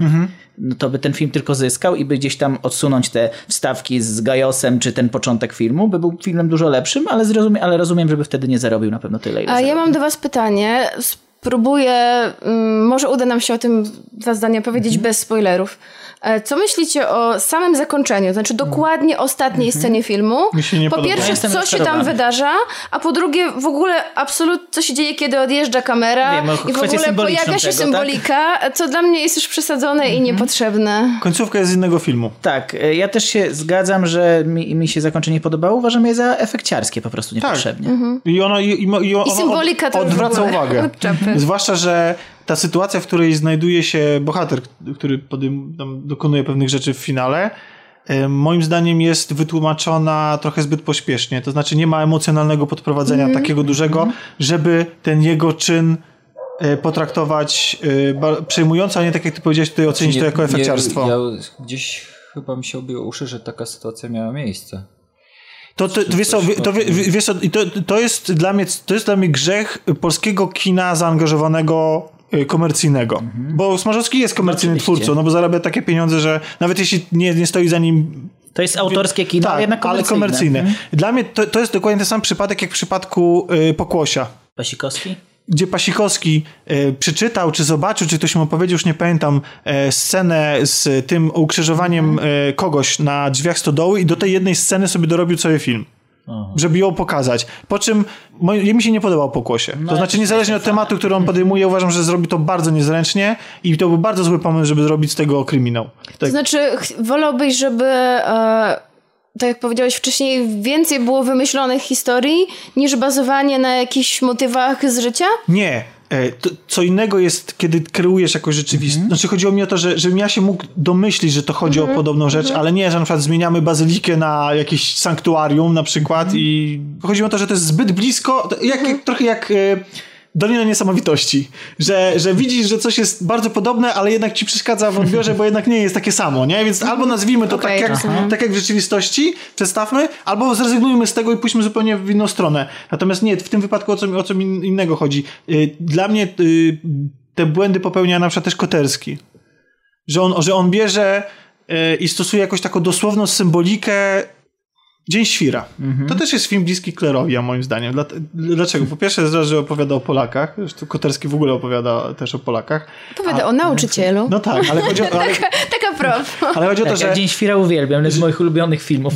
Ten film podejrzewam, że zdobył popularność dlatego, że wtedy były popularne komedie typu tam Chłopaki nie płaczą Aha. i tak dalej i on się wydawał na zwiastunach dokładnie tym samym. No tak, tak. A Jeszcze wcześniej Koterski żarty. zrobił nic śmiesznego, które, które tam może było trochę bardziej komediowe i No tak, ale właśnie, ale mi się wydaje, że ludzie nie na, ko- No, no, no, tak, Koterskiego może nie szli na, no. na, na film, gdzie przeklinają. No tak, w sumie tak. I coś- Jeszcze, jeszcze, jeszcze na plakacie Tak. było tam I Koterski- cytat z przekleństwem. I to, co, to, co na przykład w, akurat w Dniu Świra mi przeszkadza, Mhm. u Koterskiego, to jest dosłowna symbolika. To znaczy, że u niego y, on Że tak- co ludzie rozdzierają flagę, Tak. która krwawi, tak? Dokładnie. Ja, ja, ja muszę przyznać, że to jest dla mnie, jak ja to obejrzałem, to niezależnie od walorów tego filmu, Mhm. czy myśli, którą przekazuje, czy tonu i tak dalej, do którego musiałem dopiero dojrzeć, no bo ja go oglądałem jeszcze wtedy byliśmy młodzi, No tak. to, e, to ja mówię, myślę, ale to jest scena, którą ja bym mógł wymyślić. Znaczy, w sensie to, to, jakby to nie jest nic, to jest taka symbolika, że na podstawie, e, znaczy na, na, na poziomie przedstawienia licealnego. Jakby, no nie, w sensie takim, że jakiś taki nawet propagandowego wręcz, jak, jak z plakatu takiego. Więc dla mnie, i, tam, i, i to jest, jest pełno takich scen. Koterskiego. I, I co? I finał Smarzowskiego ci się kojarzy? Dokładnie. takim? To jest dokładnie Ja coś takiego. zgodzę. To jest takie dokładnie, i niezależnie od tego, czy to jest z życia, czy nie, to to, to, to jest przerysowane i niepotrzebne. I takie dosłownie, e, dosłownie e, Też mógł się szybciej skończyć. ten film. O, nie, nie, a może, a może powinien trwać dłużej, żebyśmy wszystkie te wątki mieli A poprowadzone w w którymś z wywiadów e, chyba reżyser sam powiedział, że będzie, że myśli o kręceniu e, ciągu dalszego. jakiegoś, jakiegoś innego wątku. Nie, że po prostu, że nie Spin-offa? że i tak nie zdołał wszystkiego tutaj. No jasne, to jest, to jest oczywiste. Może będzie serial. No ale powiedzieliśmy właśnie, że chciał włożyć w to trochę za dużo i to, co powiedziałeś, jest dowodem na to, że chciał tak dużo, aż nawet, nawet nie zmieścił. Bo w ogóle dużo rozmawialiśmy e, z rodziną o tym, bo byliśmy, tak się trochę śmiejemy, że było całe wyjście rodzinne na ten film familijny, jakim jest Claire.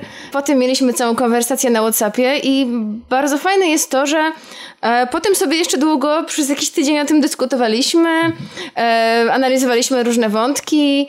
Ja na przykład się zastanawiałam, czy scena z dzieciństwa e, księdza Karierowicza została wprowadzona po to, żeby pokazać źródło zła, czy żeby trochę usprawiedliwić tego bohatera. I tam też się rozwinęła ciekawa dyskusja, więc fajnie, że moim zdaniem, że ten film powoduje Łączy osób w różnym wieku, Rodzinne kino, familijne, kle. e, w różnym wieku jakieś tam dyskusje, no. Nie no, tak, tylko Tylko A co? słuchajcie, a No, czy to, z co, takiego a to, co najważniejsze wydaje mi się w tym filmie, to e, dla mm, no, ofiar takich e, Pedofilii. zapędów pedofilii. znaczy, no, Zapędów. nie no, jakby... Zapędów Nie eufemi, nie, Nie, dokładnie. Znaczy, dobrze, ofiar pedofilii, dokładnie. No, podobno jest już kilka przykładów, że jakby no, w końcu się i wyszło na jaw. Jeszcze kolejne się- przypadki. Tak, ja ostatnio w radiu słyszałem, że kolega Jakubika się zaczął Znaczy tak, tak, czytałam I- artykuł o tym, znaczy nie, a Jakubik wspomniał, o tym Wspomniał o koledze, koledze. powiedział Od razu i zareagował na od razu Kościół. zareagował Kościół e, i zgłoszono się do Jakubika, poproszono I go o podobno- namiar do kolegi i obiecano, że zostaną wyciągnięte konsekwencje, nawet jeśli ksiądz nie zostanie prawomocnie skazany. I troszkę mam wrażenie, że to jest działanie pod publiczkę, ponieważ Możliwe, jest to możliwe, osoba... ale dzięki temu zadziałało to, że w ogóle Czy zgłoszono trochę to do, proku- do prokuratury oczywiście, od razu, a dwa, że e, zostało odsunięte. Oczywiście cieszę się, że takie, taka sprawa wyszła, może inne też wyjdą, ale w tym konkretnym przypadku tak, to było no. po prostu, wiesz, pokazanie, że wychodzimy z, Ale prawda? bo trzeba wierzyć, że przecież w tym kościele są ludzie, którzy chcą coś zmienić. No są i tam- dlatego, właśnie dlatego mi się też ten film podoba, bo on pokazuje, że jakby to nie jest tak, że on krytykuje w czambu wszystkich ludzi. On pokazuje, że są księża, którzy nigdy nie powinni zostać księżami.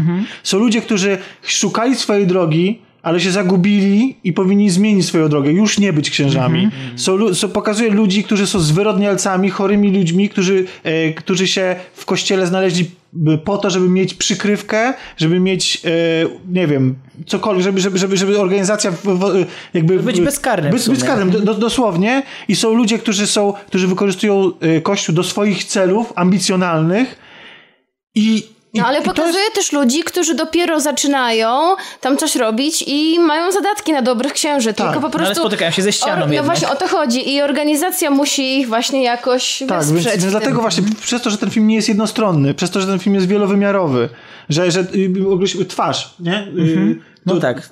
No to film, dobre który jest po prostu, dokładnie, film, film który jest to, Że- Który totalnie... jest Znaczy, agi- agitacją. Tak. agitacją stuprocentową. stoprocentową i jakby on się nad niczym nie zastanawia. I nie chodzi o to, żeby, żeby, żeby, żeby usprawiedliwiać cokolwiek, nie? Mhm. Ale właśnie przez to się ten film ten dobrze ogląda, bo on jest po prostu zniuansowany. Pokazuje, co jest chore i złe, co jest, co wymaga leczenia i, i co, jest, co wymaga pielęgnowania. Dzięki temu jest wiarygodny, ponieważ postacie są ludzkie. Tak. Mają ludzkie i wady i zalety, a nie są właśnie, bo postacie, które są czarne lub, lub No tak. białe są absolutnie niewiarygodne. i, I jeszcze jedna rzecz, y, na którą też zwróciłem uwagę, którą jakby, mm, nie wiem, bo część ludzi chyba tego nie zauważa, a mi się to spodobało, że oprócz postaci braciaka, że jakkolwiek ci ludzie byliby, mieliby swoje wady i byliby, nie wiem, pazerni czy, czy, czy zatraceni w jakiś tam sposób, to oni na przykład, to nadal wierzą. To znaczy, że tam, tam są ludzie odprawiający msze e, i modlący się. Jakby to nie jest tak, że, że, że oni, y, widzimy ich w sytuacjach tego sakrum. I, tak, tak, też i- na to zwróciłam i- uwagę. A szczególnie są takie sceny z Jakubikiem, kiedy on siedzi w pustym kościele, kiedy modli się, kiedy zwraca się do Boga. Tak, ale nie tylko, nawet, nawet ci z tego świecznika, gdzie, którzy tam mają swoje ciemne grzeszki i tajemnice i tam jakieś konszachty i tak dalej, też ich znajdujemy w sytuacji, w których oni na przykład siedzą i się modlą. To jest też zastanawiające, że, że jakby, że to też, to, to jakby pokazuje też, że to nie jest tak, że, że, że ci ludzie, że tak jak każdy, no nawet tak jak każdy katolik i każdy chrześcijanin, tak, może wierzyć, a jednocześnie być nie do końca dobrym człowiekiem. No jasne. Taki Ja, paradoks. ja rozmawiałem y, o tym filmie z księdzem znajomym i powiedział, że to jest film bardzo bolesny dla niego, ale potrzebny. Tak, tak, tak to określił. powiedział? Tak, tak. Że Jak w ogóle zareagował na ten film i Znaczy, jaką no, miał opinię? na ten- Oprócz tego, że jest tak, potrzebny. Tak, pozytywną, pozytywną miał opinię. Powiedział, że rzeczywiście, y, mówi, każdy ksiądz ten film powinien jednak obejrzeć. O, Ja nie wierzę, że, że ktoś może stracić wiarę po tym filmie. Bo jeżeli, jeżeli stracił, to jeżeli Zyskać straci, nie zyska, ale nie straci. Znaczy, No. nie, ale jeżeli ktoś traci wiarę po, po, po zobaczeniu tego, że, y, że, że, że w kościele. nie, stracić wiarę nie, ale chodzi o to, że są takie osoby, które są wierzące, ale... Nie będą, E, nie będą płaciły za to, że ktoś szkaluje. Znaczy nie, chodzi mi o to, że nie. Że są osoby, które są wierzące, ale które nie popierają organizacji kościoła. Wierzący w sensie takim metafizycznym, ale Nie, nie, ale- e, ale nie mm, ale to- ale to praktykujący jest z powodu kościoła. nieufności dla Ale to jest- kościoła. To jest problem ludzi, organizacji. E, Więc wiary nie stracisz, ale możesz stracić zaufanie do organizacji kościoła. ale, ale, ale to zaufanie, tego zaufania już nie ma. Znaczy, to, to, to jest za późno. Bo jakby ten film, jakby ten film powstał w latach 90., to, to, to, to rozumiem, że on by mógł cokolwiek być szokujący i otwierać ludziom oczy i tak dalej. Ale on powstał w momencie, w którym ludzie od kościoła się odwracają. On, po, on powstał w, w momencie, w którym jest coraz mniej ludzi na mszy. Ludzie nawet wierzący. Yy, yy, no to oczywiście część zasługa jest tego, że nam się coraz lepiej żyje. To jest też konsekwencja jakby cywilizacyjnego jakiegoś tam rozwoju. Ale Kościół sobie na to zasłużył. Znaczy w mojej ocenie. Znaczy dla mnie to jest to, co się dzieje obecnie z Kościołem, to jest tylko i wyłącznie wina Kościoła. Nikogo innego. Właśnie mam wrażenie, że reakcja władz niektórych miast, gmin e, jest no to jest taka histeryczna, bardzo no. historyczna, właśnie. Tylko, tylko nakręciła Dokładnie. Dzięki takiej No reakcji tak, właśnie mamy taką frekwencję. tak. No więc tak, jeżeli boicie się pójść na Claire, To się nie bójcie. to się nie bójcie, ale to nie jest też film, który moim zdaniem jest koniecznie do obejrzenia i to tu, teraz w kinie i, i to jest niesamowita rewolucja i on odkrywa pewne prawdy, bo wcale tak nie Ale jest. jest ważne. Jest ważny, ale bardziej jako takie podsumowanie. Ja prawdę mówiąc, gdybym go nie widział, nie czułbym się z jakiegoś powodu uboższy. Tak, tak, tak prawdę mówiąc. I jeszcze mało tego, ja powiedziałem, że, że nigdy do niego nie będę wracał, czy coś takiego. Prawdę mówiąc, artystycznie to uważam go y, za film gorszy niż na przykład w mojej ocenie, dla mnie, lubiany przeze mnie, na przykład Pod Mocnym Aniołem. I bo dlatego, że jest właśnie taki zabezpieczny trochę. Za, zabe, zabezpieczny, tak jak Grzegorz powiedział i Kasia, że ich tego za dużo. i, i można było zrobić z tego film bardziej lepszy po prostu.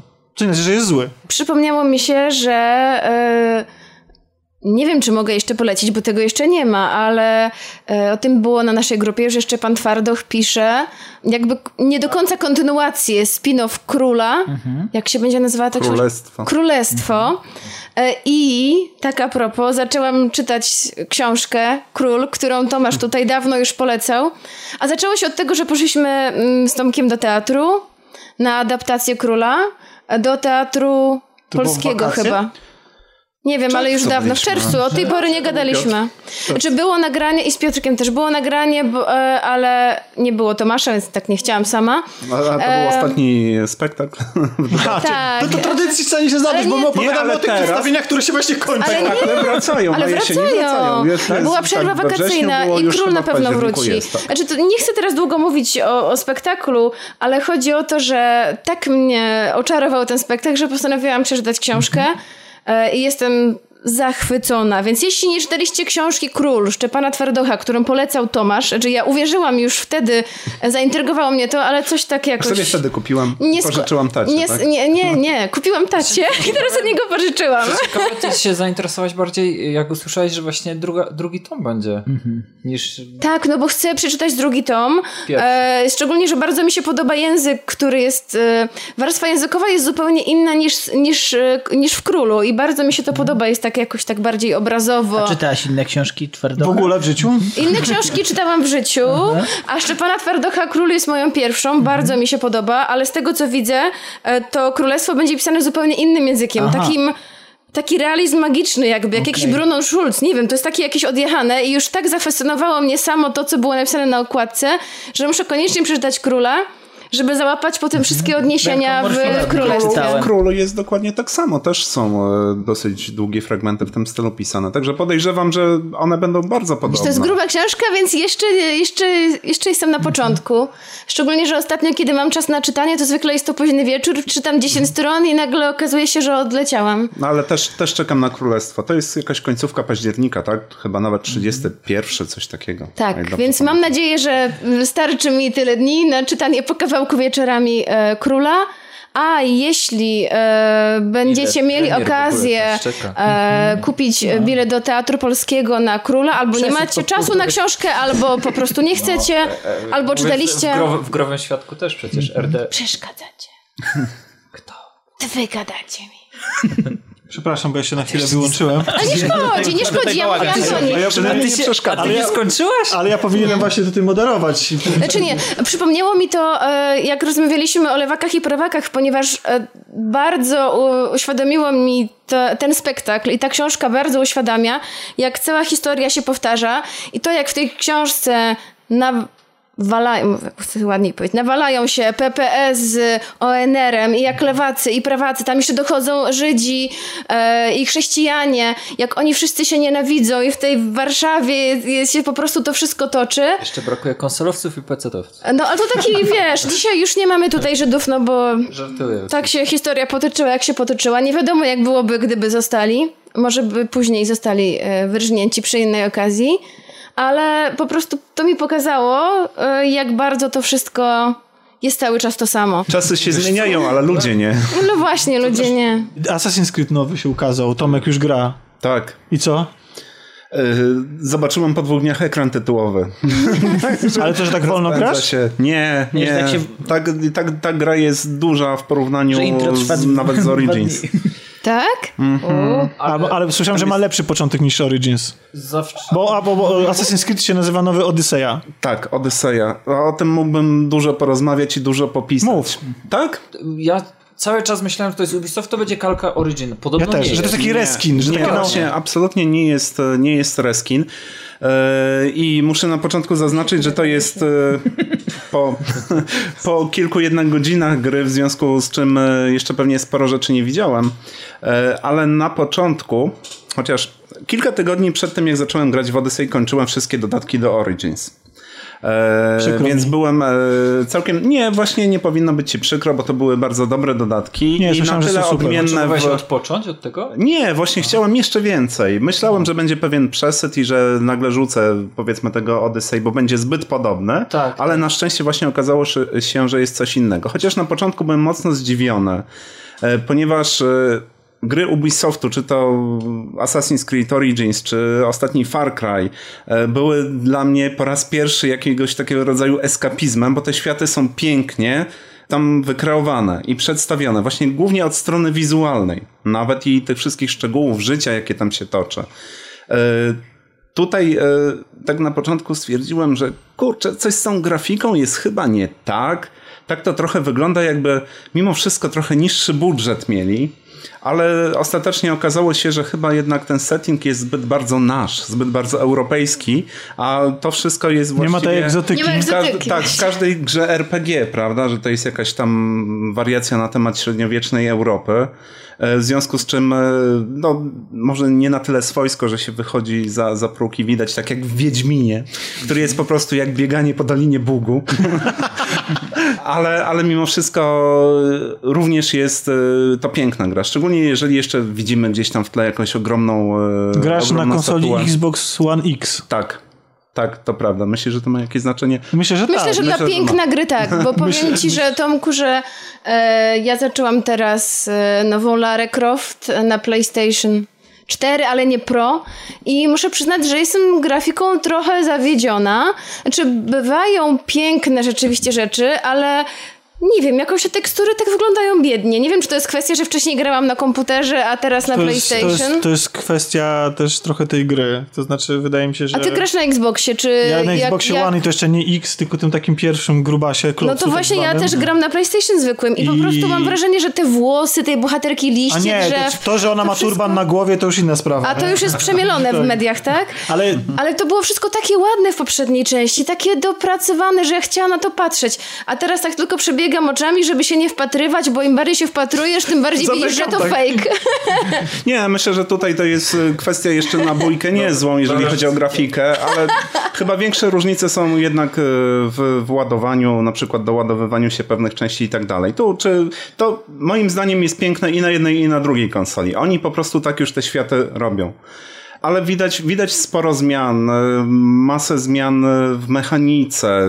W Origins stosunku do mieliśmy kilka różnych łuków, prawda? Łuk snajperka, łuk, kar łuk karabin maszynowy, łuk e, shotgun, prawda? Tak było. Które miały takie efekty. Teraz to wszystko jest jakby pochowane pod e, umiejętnościami, czyli masz jeden łuk, ale na przykład e, odpalasz umiejętność, która ci zbliża to i wtedy działa właśnie jako ta pseudo-snajperka. E, w walce stosuje się różne umiejętności aktywne, czyli mm, powiedzmy załączane w danej chwili, czego też wcześniej nie było. E, No i e, przede słyszałem, że wszystkim... koń jest y, gorszy. Wiesz co, nie zauważyłem, ale nie korzystam Na- za na- bardzo na razie z konia. nie zakręca tak płynnie. Jest sporo jednak różnic związanych z tym, że gra, czy cała seria w sumie, teraz pewnie można tak powiedzieć, zmierza jednak w kierunku RPG.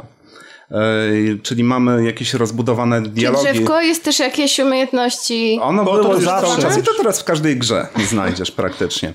Swoją drogą, jeszcze wracając tylko do Tomb Raidera na chwilę, to jest jeden z najbardziej bezsensownych drzewek umiejętności A w tym najnowszym? Y, Tak, w historii. To jest, I to już w Rise y, of the Tomb Raider, poprzedniej części też Mhm. to było. To jest wciskane zupełnie na siłę. Ta gra tego w ogóle nie potrzebuje, bo, to, bo ona ci dodaje umiejętności, które fakt, że je posiadasz już na starcie, kompletnie nic nie zmieniają. I powinny być już od samego początku odblokowane. Czy tak samo tutaj czujesz się, um, Tomku, grając w Odyssey po skończeniu absolutnie wszystkiego i wycalakowaniu Origins? yy, Mówisz o umiejętnościach, że one Chodzi o to, że czy to jest być- żmudne takie, że musisz to swoją postać rozwijać i... Wiesz, nie, to y, ta żmudność mechaniki, która na pewno gdzieś tam funkcjonuje, bo na początku, na samym dole tych drzewek umiejętności są rzeczy, które no, musisz wziąć, żeby grać. O, właśnie o prawda? tym mówię. Właśnie Także też, to, to po jest co? chyba... Czemu to od razu nie jest odblokowane? No, ale chyba wszystkie gry zmierzają jakoś do jednego wzorca. Tak jak drzewo rozrasta się z jednego pnia na różne gałęzie, teraz wszystko nagle zaczyna przypominać siebie i też czasami ja mam rozumiem, takie jak to jest e, jakiejś wrażenia. nagrody, że faktycznie coś zmieni w rozgrywce, że coś ci doda, nie wiem, Ale ona ci dodaje właśnie rzeczy, które spokojnie, które irytują cię. Na przykład fakt, że postacie w nowych grach zaczynają ze śmiesznie niskim poziomem zdrowia. To nie jest kwestia poziomu trudności, tylko on jest tak wyważony, żebyś ty był napędzany chęcią na siłę wydłużenia sobie tego paska, bo wiesz, że nie, dasz, nie, nie da się komfortowo i przyjemnie grać, jeżeli masz obniżone umiejętności, że to jest gra, która cię jakby y, na początku każe i każe ci ciężko pracować na to, żebyś mógł w końcu w połowie gry powiedzieć, ok, teraz już mam to, co mi potrzebne było na początku grania. Ja na przykład mam tak w tych grach, y, znowu ci przerwałem Tomku, że w, właśnie w Origins tak miałem, zresztą w ogóle w tych wszystkich grach, które mają, że ja na przykład od pewnego momentu już w ogóle nic nie upgrade'uję, bo już w ogóle mi to nie jest potrzebne. Mam swój styl grania, moja postać już nie jest na jeden strzał i nie ginie po prostu od, od dwóch ciosów i, i, nie jest po prostu słabeuszem. Mogę sobie pozwolić na pewne błędy i, na, i dostosować tą postać do swojego grania. Wszystko inne jest mi kompletnie zbędne, nie tak, potrzebuję tak, tego. do tego to zazwyczaj prowadzi. Ale e... pamiętam, że wspominałeś o, o, tym, że spodobało ci się w nowym Tomb Raiderze e, to, że stopień trudności jest podzielony na różne rzeczy. Ja na przykład sobie wybrałam walkę łatwą, eksplorację trudną, a zagadki chyba normalne. E, znaczy możesz sobie, nie że wszystko masz łatwe i gra się pokazuje strzałkami, w którą stronę iść, tylko możesz sobie wybrać, tak. no w jest, czym się czujesz mocniej, w czym się czujesz to słabiej. To jest super. Jak w takim razie wypada, bo żeby, żeby to nie była recenzja dwóch gier naraz. Oj, Ale wiesz, że to, to nie możemy recenzja. opowiadać cały czas sobie. o tym samym, ponieważ e, w Odysei e, jest e, podobna mechanika. O. Też mamy różne poziomy trudności, tak to nazwijmy, taki standardowy jakby dla gry, ale jest jeszcze tak zwany tryb eksploracji, gdy w każdej większości gier dotychczasowych było coś takiego, że dostajesz zlecenie i trach gdzieś tam 150 km na mapie zaznacza ci się, że o tutaj musisz iść. Teraz wybierasz taki tryb eksploracji, w którym dostajesz jakieś wskazówki i pojawiają się ci na przykład trzy rzeczy, że o tak, to miejsce jest gdzieś na południe od takiego miejsca. Czyli nie masz gdzieś tu na skradzie. Nie masz zaznaczonego bezpośrednio na mapie. Na Ale mapie dalej są na przykład super. znaki zapytania jako nieodkryte lokacje, ale ty na podstawie tych wskazówek musisz sobie wydedukować, w którym miejscu Bardzo To fajnie. jest, to jest rozwinięcie jednego z questów z Origins, bo tam był taki quest, gdzie em, poboczny, gdzie właśnie była taka wskazówka, że znajdziesz wejście do tego miejsca pomiędzy To jakimś tam Sfinksem, a coś tam. zagadki I też. strasznie mi się to spodobało. I to widzę, że tutaj Tak, pojechali dalej z tym. były takie um, papirusy, na których było opisane lokalizacja właśnie skarbu, że w takiej prowincji gdzieś tam znajdziesz mnie, gdy e, w środku dnia mój cień dotknie jakiegoś tam Ale to miejsca tak i samo, tak jak dalej. się nazywał ten Assassin o Paryżu? E, Unity. Unity, co ty grałeś, tam też były takie wskazówki o I Paryżu. teraz, też teraz się szukało jakichś dużo znajdziek. tych samych mechanik jest przenoszonych. No teraz mamy jakieś gliniane tabliczki, na których są takie same zagadki. Wydawałoby się, że Glinięte prostsze. tabliczki. Ale, ale wracając do tej mechaniki RPG, o której wcześniej wspominałem, no pojawiły się dialogi, e, które dają nam możliwość wyboru różnych opcji, plus jakieś e, opcjonalne teksty, które część pominie, część oczywiście po kolei przejdzie przez nie, żeby usłyszeć wszystko, co jest możliwe. I dodatkowo jeszcze różne mm, e, decyzje do podejmowania, oznaczone różnymi znaczkami serduszko, O, jak w e, miecze. Jak coś w tym stylu. Nie I wiem, jak jakie Dragon to ma- Age ostatnio. Jakie to gdzieś dalej w grze będzie miało e, też konsekwencje, no bo dokonujesz wyboru. Wybory muszą ja mieć ze sobą w, w konsekwencje. recenzji jakiejś, że te wybory mają spore konsekwencje, na pewno większe niż w grach Telltale. Wow. No, Zastanawiam się na jakiej, zasadzie, jest trudne. na jakiej zasadzie to będzie zrobione. Nie wiem, 50% razy wybrałeś serduszko, 25% razy miecz i 25% Pewnie na razy tak wyważone. pewnie. I coś, coś tam się dzieje.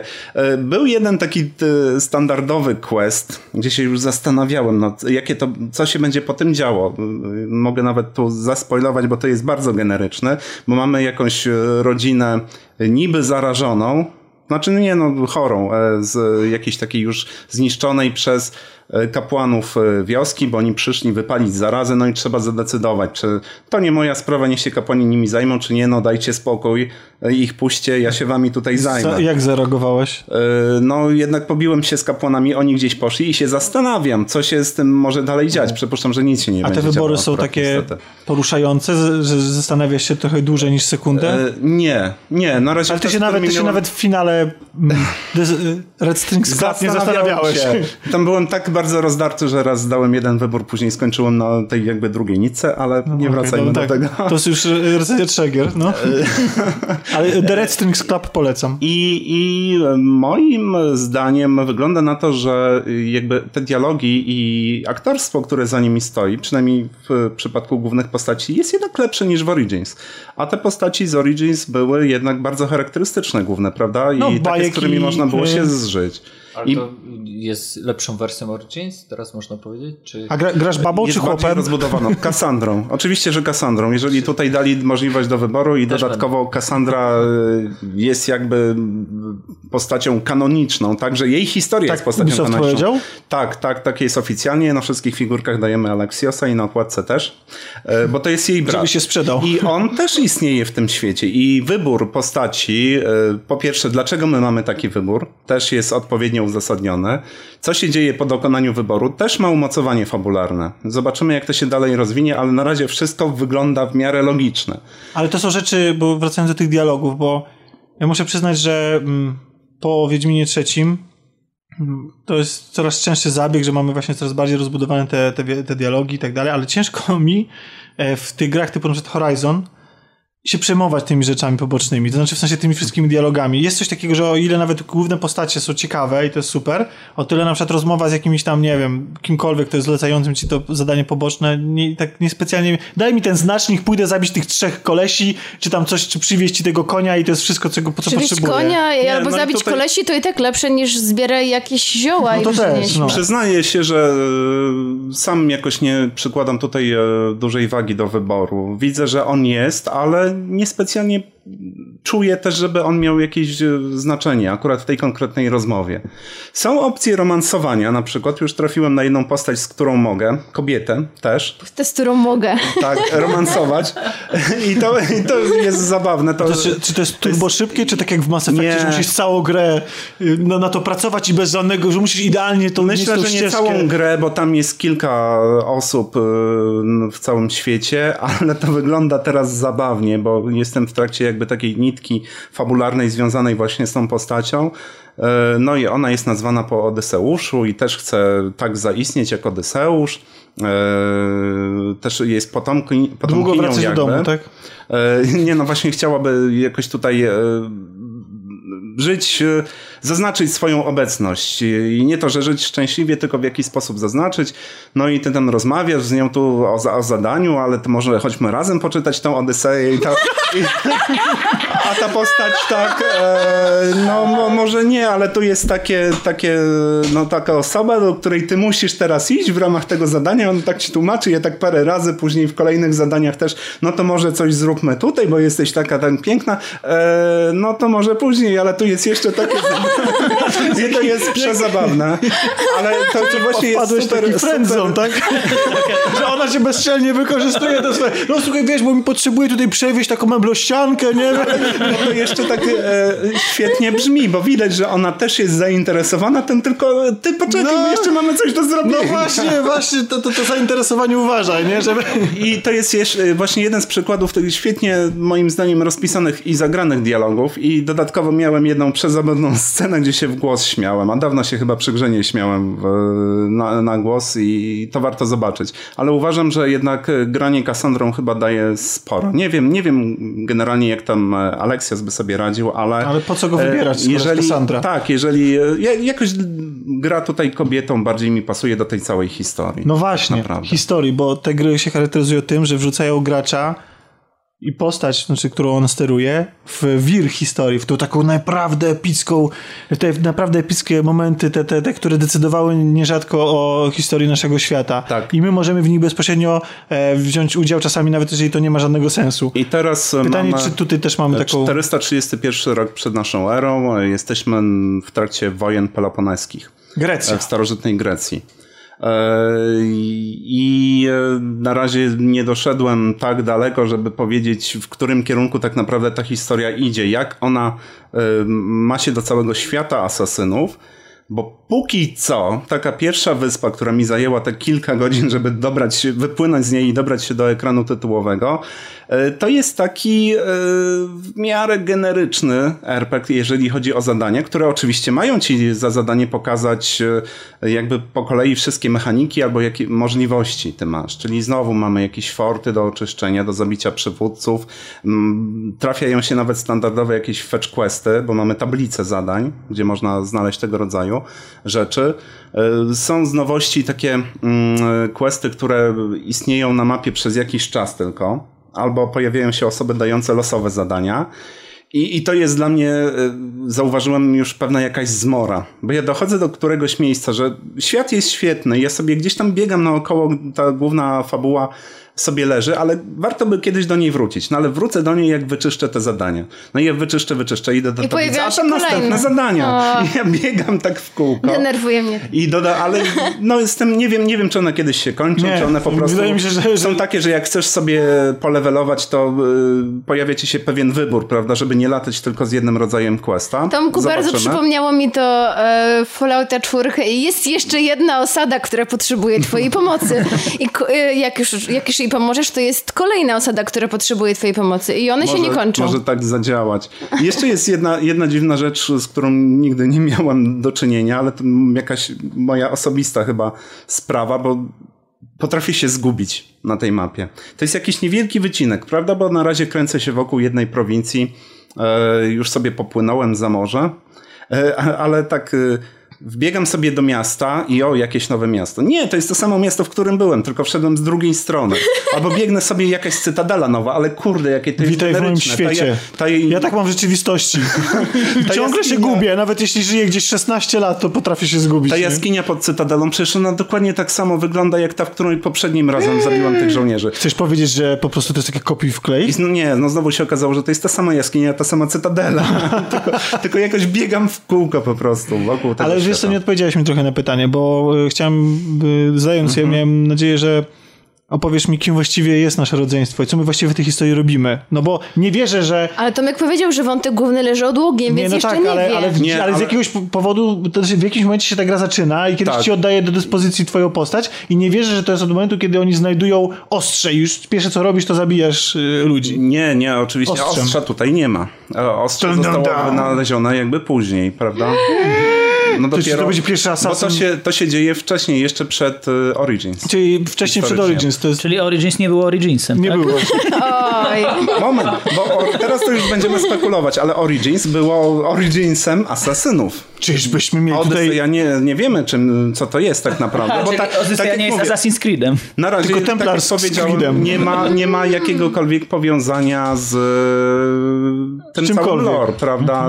No pewnie niedługo do tego dojdę. E, O, to jest, jest no, zaczyna się od tego. Znowu mamy Leilę. e, Czyli tą bohaterkę, którą tę wcześniej. osobę, ale póki co jeszcze nie Arcy było potrzeby, żeby ona wychodziła z tego animusa.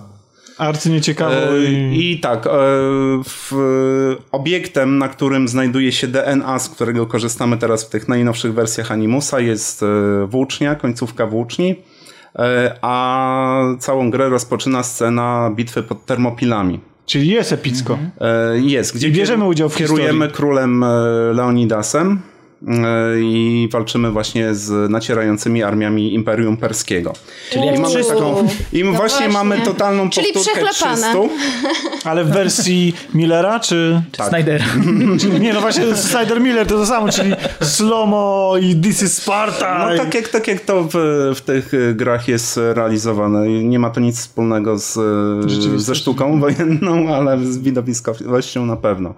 Później naszych y, bohaterów, bohaterkę, bohatera poznajemy jako e, właściwie przez retrospekcję, bo ona na tej wyspie e, Kefalonii, gdzie zaczynamy, e, jest nie tyle już wychowywana, czy nawet nie wiem, czy była wychowywana, tylko jakby przygarnięta przez takiego cwaniaczka lokalnego, e, razem z jakąś jeszcze jedną e, nawet nie wiem, czy to przyrodnia siostra, no jakaś taka młodsza, zżyta z nami osóbka.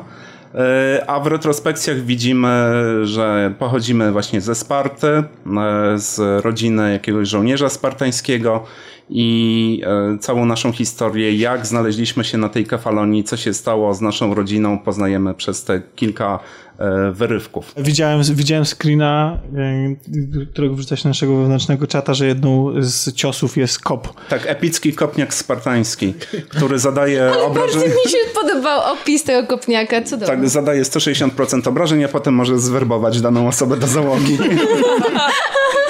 To jest, to jest właśnie cudowne. A możemy zwerbować do załogi, ponieważ mamy tutaj znowu powrót do jeszcze y, części morskiej rozgrywki, czyli coś takiego jak było w Black Flagu. Ja zdążyłem to e, liznąć Ja trochę. właśnie ogrywanie Właśnie- jest wspaniałe. E, Chciałam ja wam powiedzieć, słuchajcie, że poleciłam Piotrkowi Pilarsy dwójkę.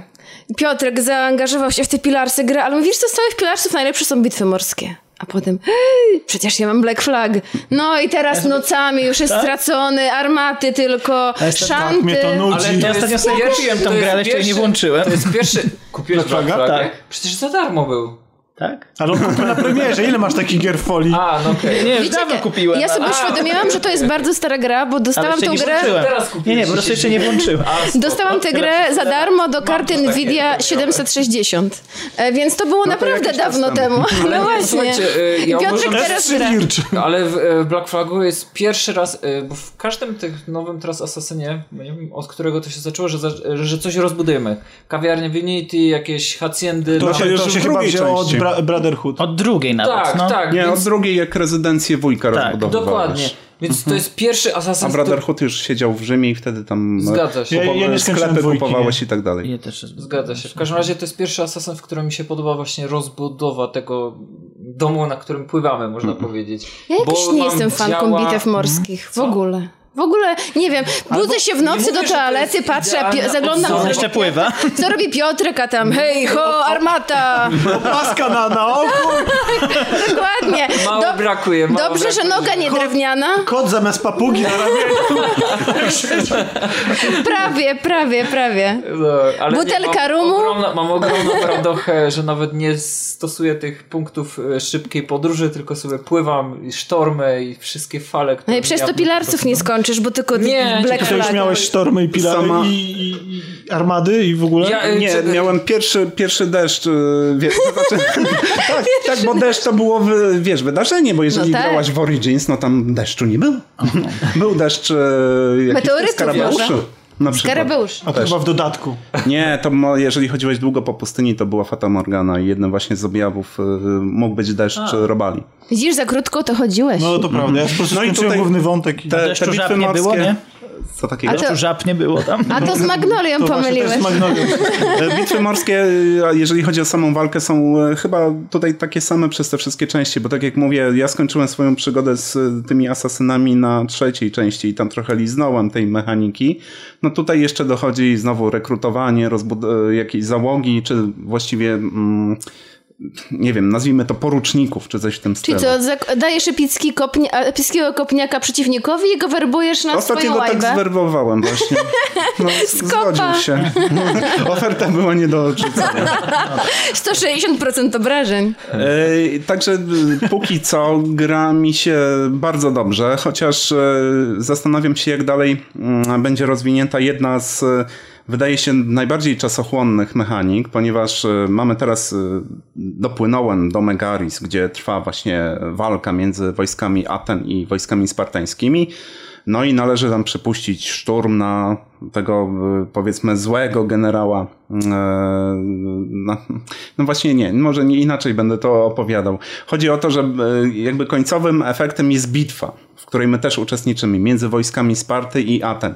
I prawdopodobnie coś takiego będzie się powtarzało w kilku jeszcze innych dzielnicach, ale żeby do tego doprowadzić, trzeba osobę reprezentującą dane te przeciwne stronnictwo zgładzić Ona chodzi w obstawie, a żeby uszczuplić obstawę, mamy do wykonania przeróżne cele obniżające wpływ danej nacji I jeszcze w trzeba danym... pewnie poruczników tam zabijać po drodze, tak? Nie, no, palisz Mamy- na przykład Brzmi to na zlokalizowane w cytadeli e, jakieś skrzynie z żołdem albo z zapasami, e, zabijasz żołnierzy od tak przy okazji sobie e, działając na countryside e, i, i tego typu zadania. I właśnie z, jeżeli gdzieś tam dalej, zależy ile takich e, elementów będzie, prawda, ile takich przygód, bo tych e, prowincji jest tam sporo. Jeżeli każda z nich posiada kogoś takiego, nie wiem, czy to nie było przypadkiem w Shadow of Mordor, bo w to nie grałem, ale tam coś takiego też było z tymi porucznikami przez. No właśnie o tym, właśnie o tym mówię, że, że Było, to, jest, tak, tak. to jest coś, co, co mnie dobija, prawdę mówiąc, i to jest jakiś znak charakterystyczny chyba coraz częściej tych gier, w ogóle jakichkolwiek. I to, to, to coś, co mnie zniechęciło totalnie do... Znaczy, I to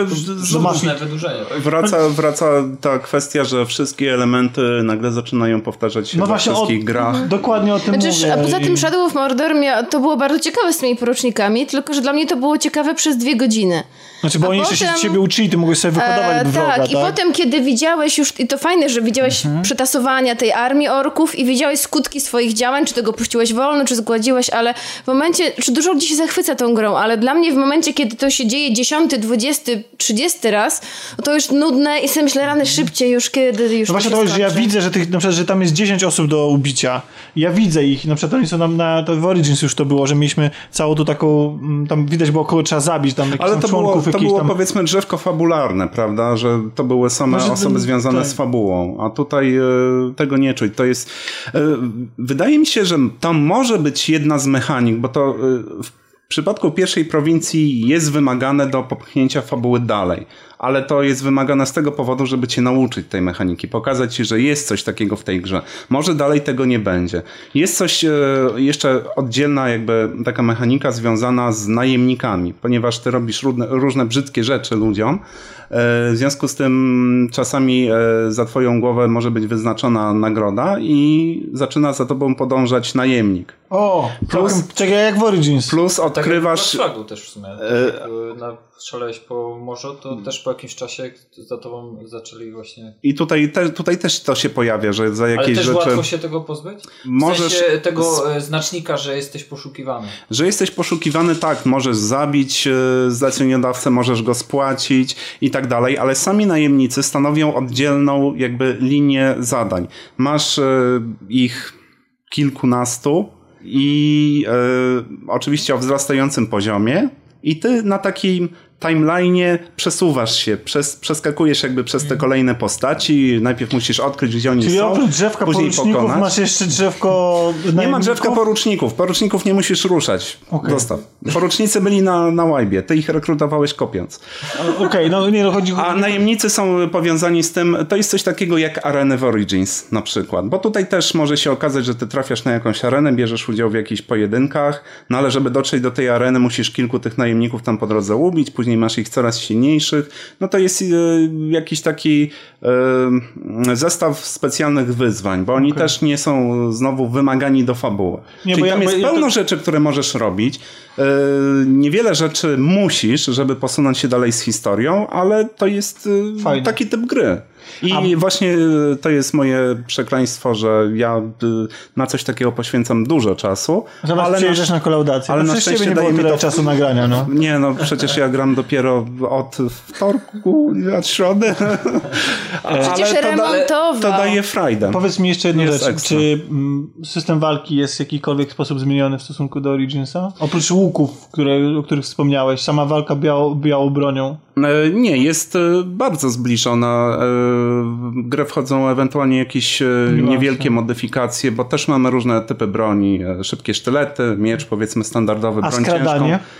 Też jest. Jest jak najbardziej i z tym się jeszcze wiążą rzeczy, o których wiem, ale których osobiście nie doświadczyłem, ponieważ na tych drzewkach umiejętności masz takie, dochodzisz do, w pewnym momencie do takich umiejętności, które pozwalają ci znacznie efektywniej likwidować postaci, ponieważ już na samym początku dostajesz coś takiego, że gdy tylko zostajesz zauważony, y, na jakiś czas z- zwalnia ci czas gry. W związku z tym możesz bardzo szybko eliminować tych naokoło, którzy stoją, a później e, rozwijając te umiejętności dochodzimy jeszcze do takich dosyć mitycznych zdolności. e, bym powiedział, bo to jest, tutaj ten świat gry nie, nie boi się y, jakby łączyć e, science fiction.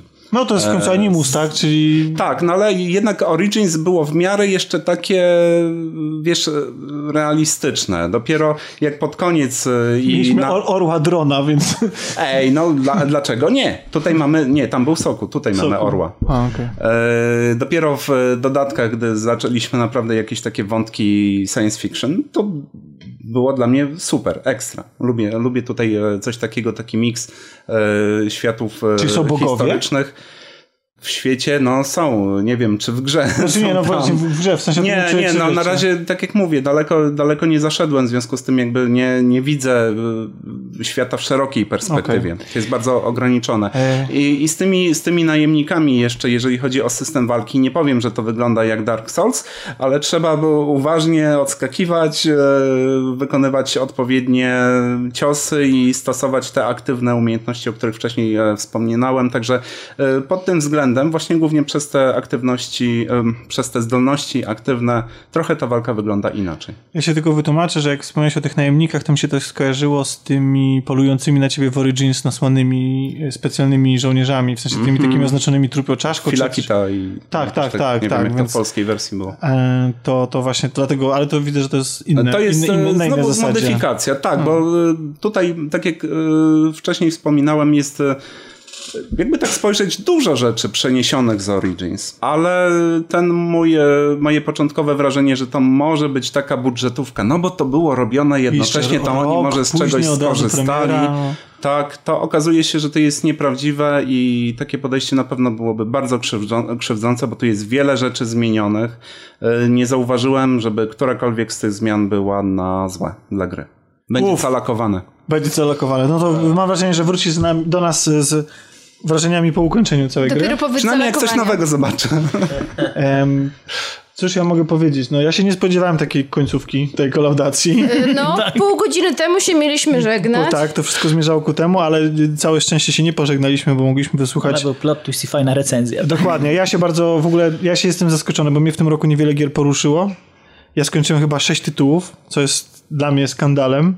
Zacząłem od The Strings Club, o którym wcześniej mówiłem e, i to jest taka... Nic lepszego nie I zagrałeś. nic lepszego nie zagrałem, mimo tego, że po drodze było God of War, y, mi było Detroit, mm, czy teraz właśnie Shadow of the Tomb Raider. Natomiast w ogóle się nie spodziewałem tego.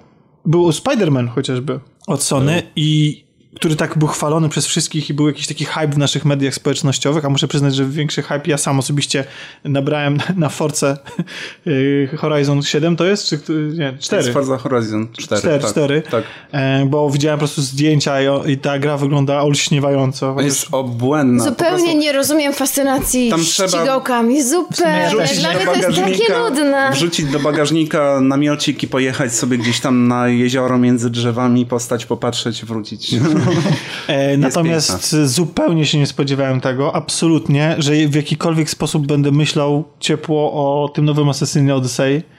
I teraz jak przyszła premiera i z jakiegoś powodu zechciało mi się, może dlatego, że ten Origins pozostawił mnie, to nie była idealna gra, ja tak sobie samemu oceniłem na 7 na 10, Natomiast dla mnie w mojej prywatnej ocenie dla Asasyna to jest dużo. To znaczy czerpałem z niej więcej przyjemności niż z innych Asasynów, które grałem. Tak, ja bardzo łatwo wróciłem do tej gry. Przecież ona miała premierę w październiku ubiegłego roku. E, Powiedzmy jakimś tam w miarę ciurkiem skończyłem wątek główny, ale po tych kilku miesiącach, wracając jeszcze do głównej gry i później do dodatków, e, jak w przypadku żadnych innych DLC, udało mi się bardzo gładko w to wejść i kontynuować dalej przygodę w Odysei. I my też będziemy kontynuować naszą przygodę z kolaudacją. Mam nadzieję, wy razem z nami. Tak, Piotrku, jeszcze No, chciałeś? nie, to jest właśnie ciekawe, bo zazwyczaj po zagraniu w jakiegoś Assassina chciało się mieć przerwę, nie? Bo mimo wszystko powtarzał się. No, ale to No, ja miałem przerwę od trójki. Teraz, teraz wiesz, teraz... Nadrobić mi się stracone lata. Dokładnie. Em, a w tej przygodzie uczestniczyli dzisiaj Kasia Katkamporemska, Papa. Do usłyszenia mam nadzieję wkrótce. Grzegorz Narożny, Do usłyszenia, cześć. Piotrek Zawiła, Było również mile. Tomek Dziel. Do usłyszenia. Miło, nie mile. Pa- Patrzyłam się, się wszyscy pożegnają. Mile! O Boże, nie wycinaj tego. To... Nie, nie, oczywiście, że nie. Nie, to miało być już... cięcie. I ja, Tomek Może Pieniak, e, mam, na, mam nadzieję, że usłyszymy się dużo szybciej niż w okolicach Świąt Bożego Narodzenia. Na pewno szybciej. Tak, trzymajcie się, popadł. Ja mam w zanadrzu dużo rzeczy do omówienia.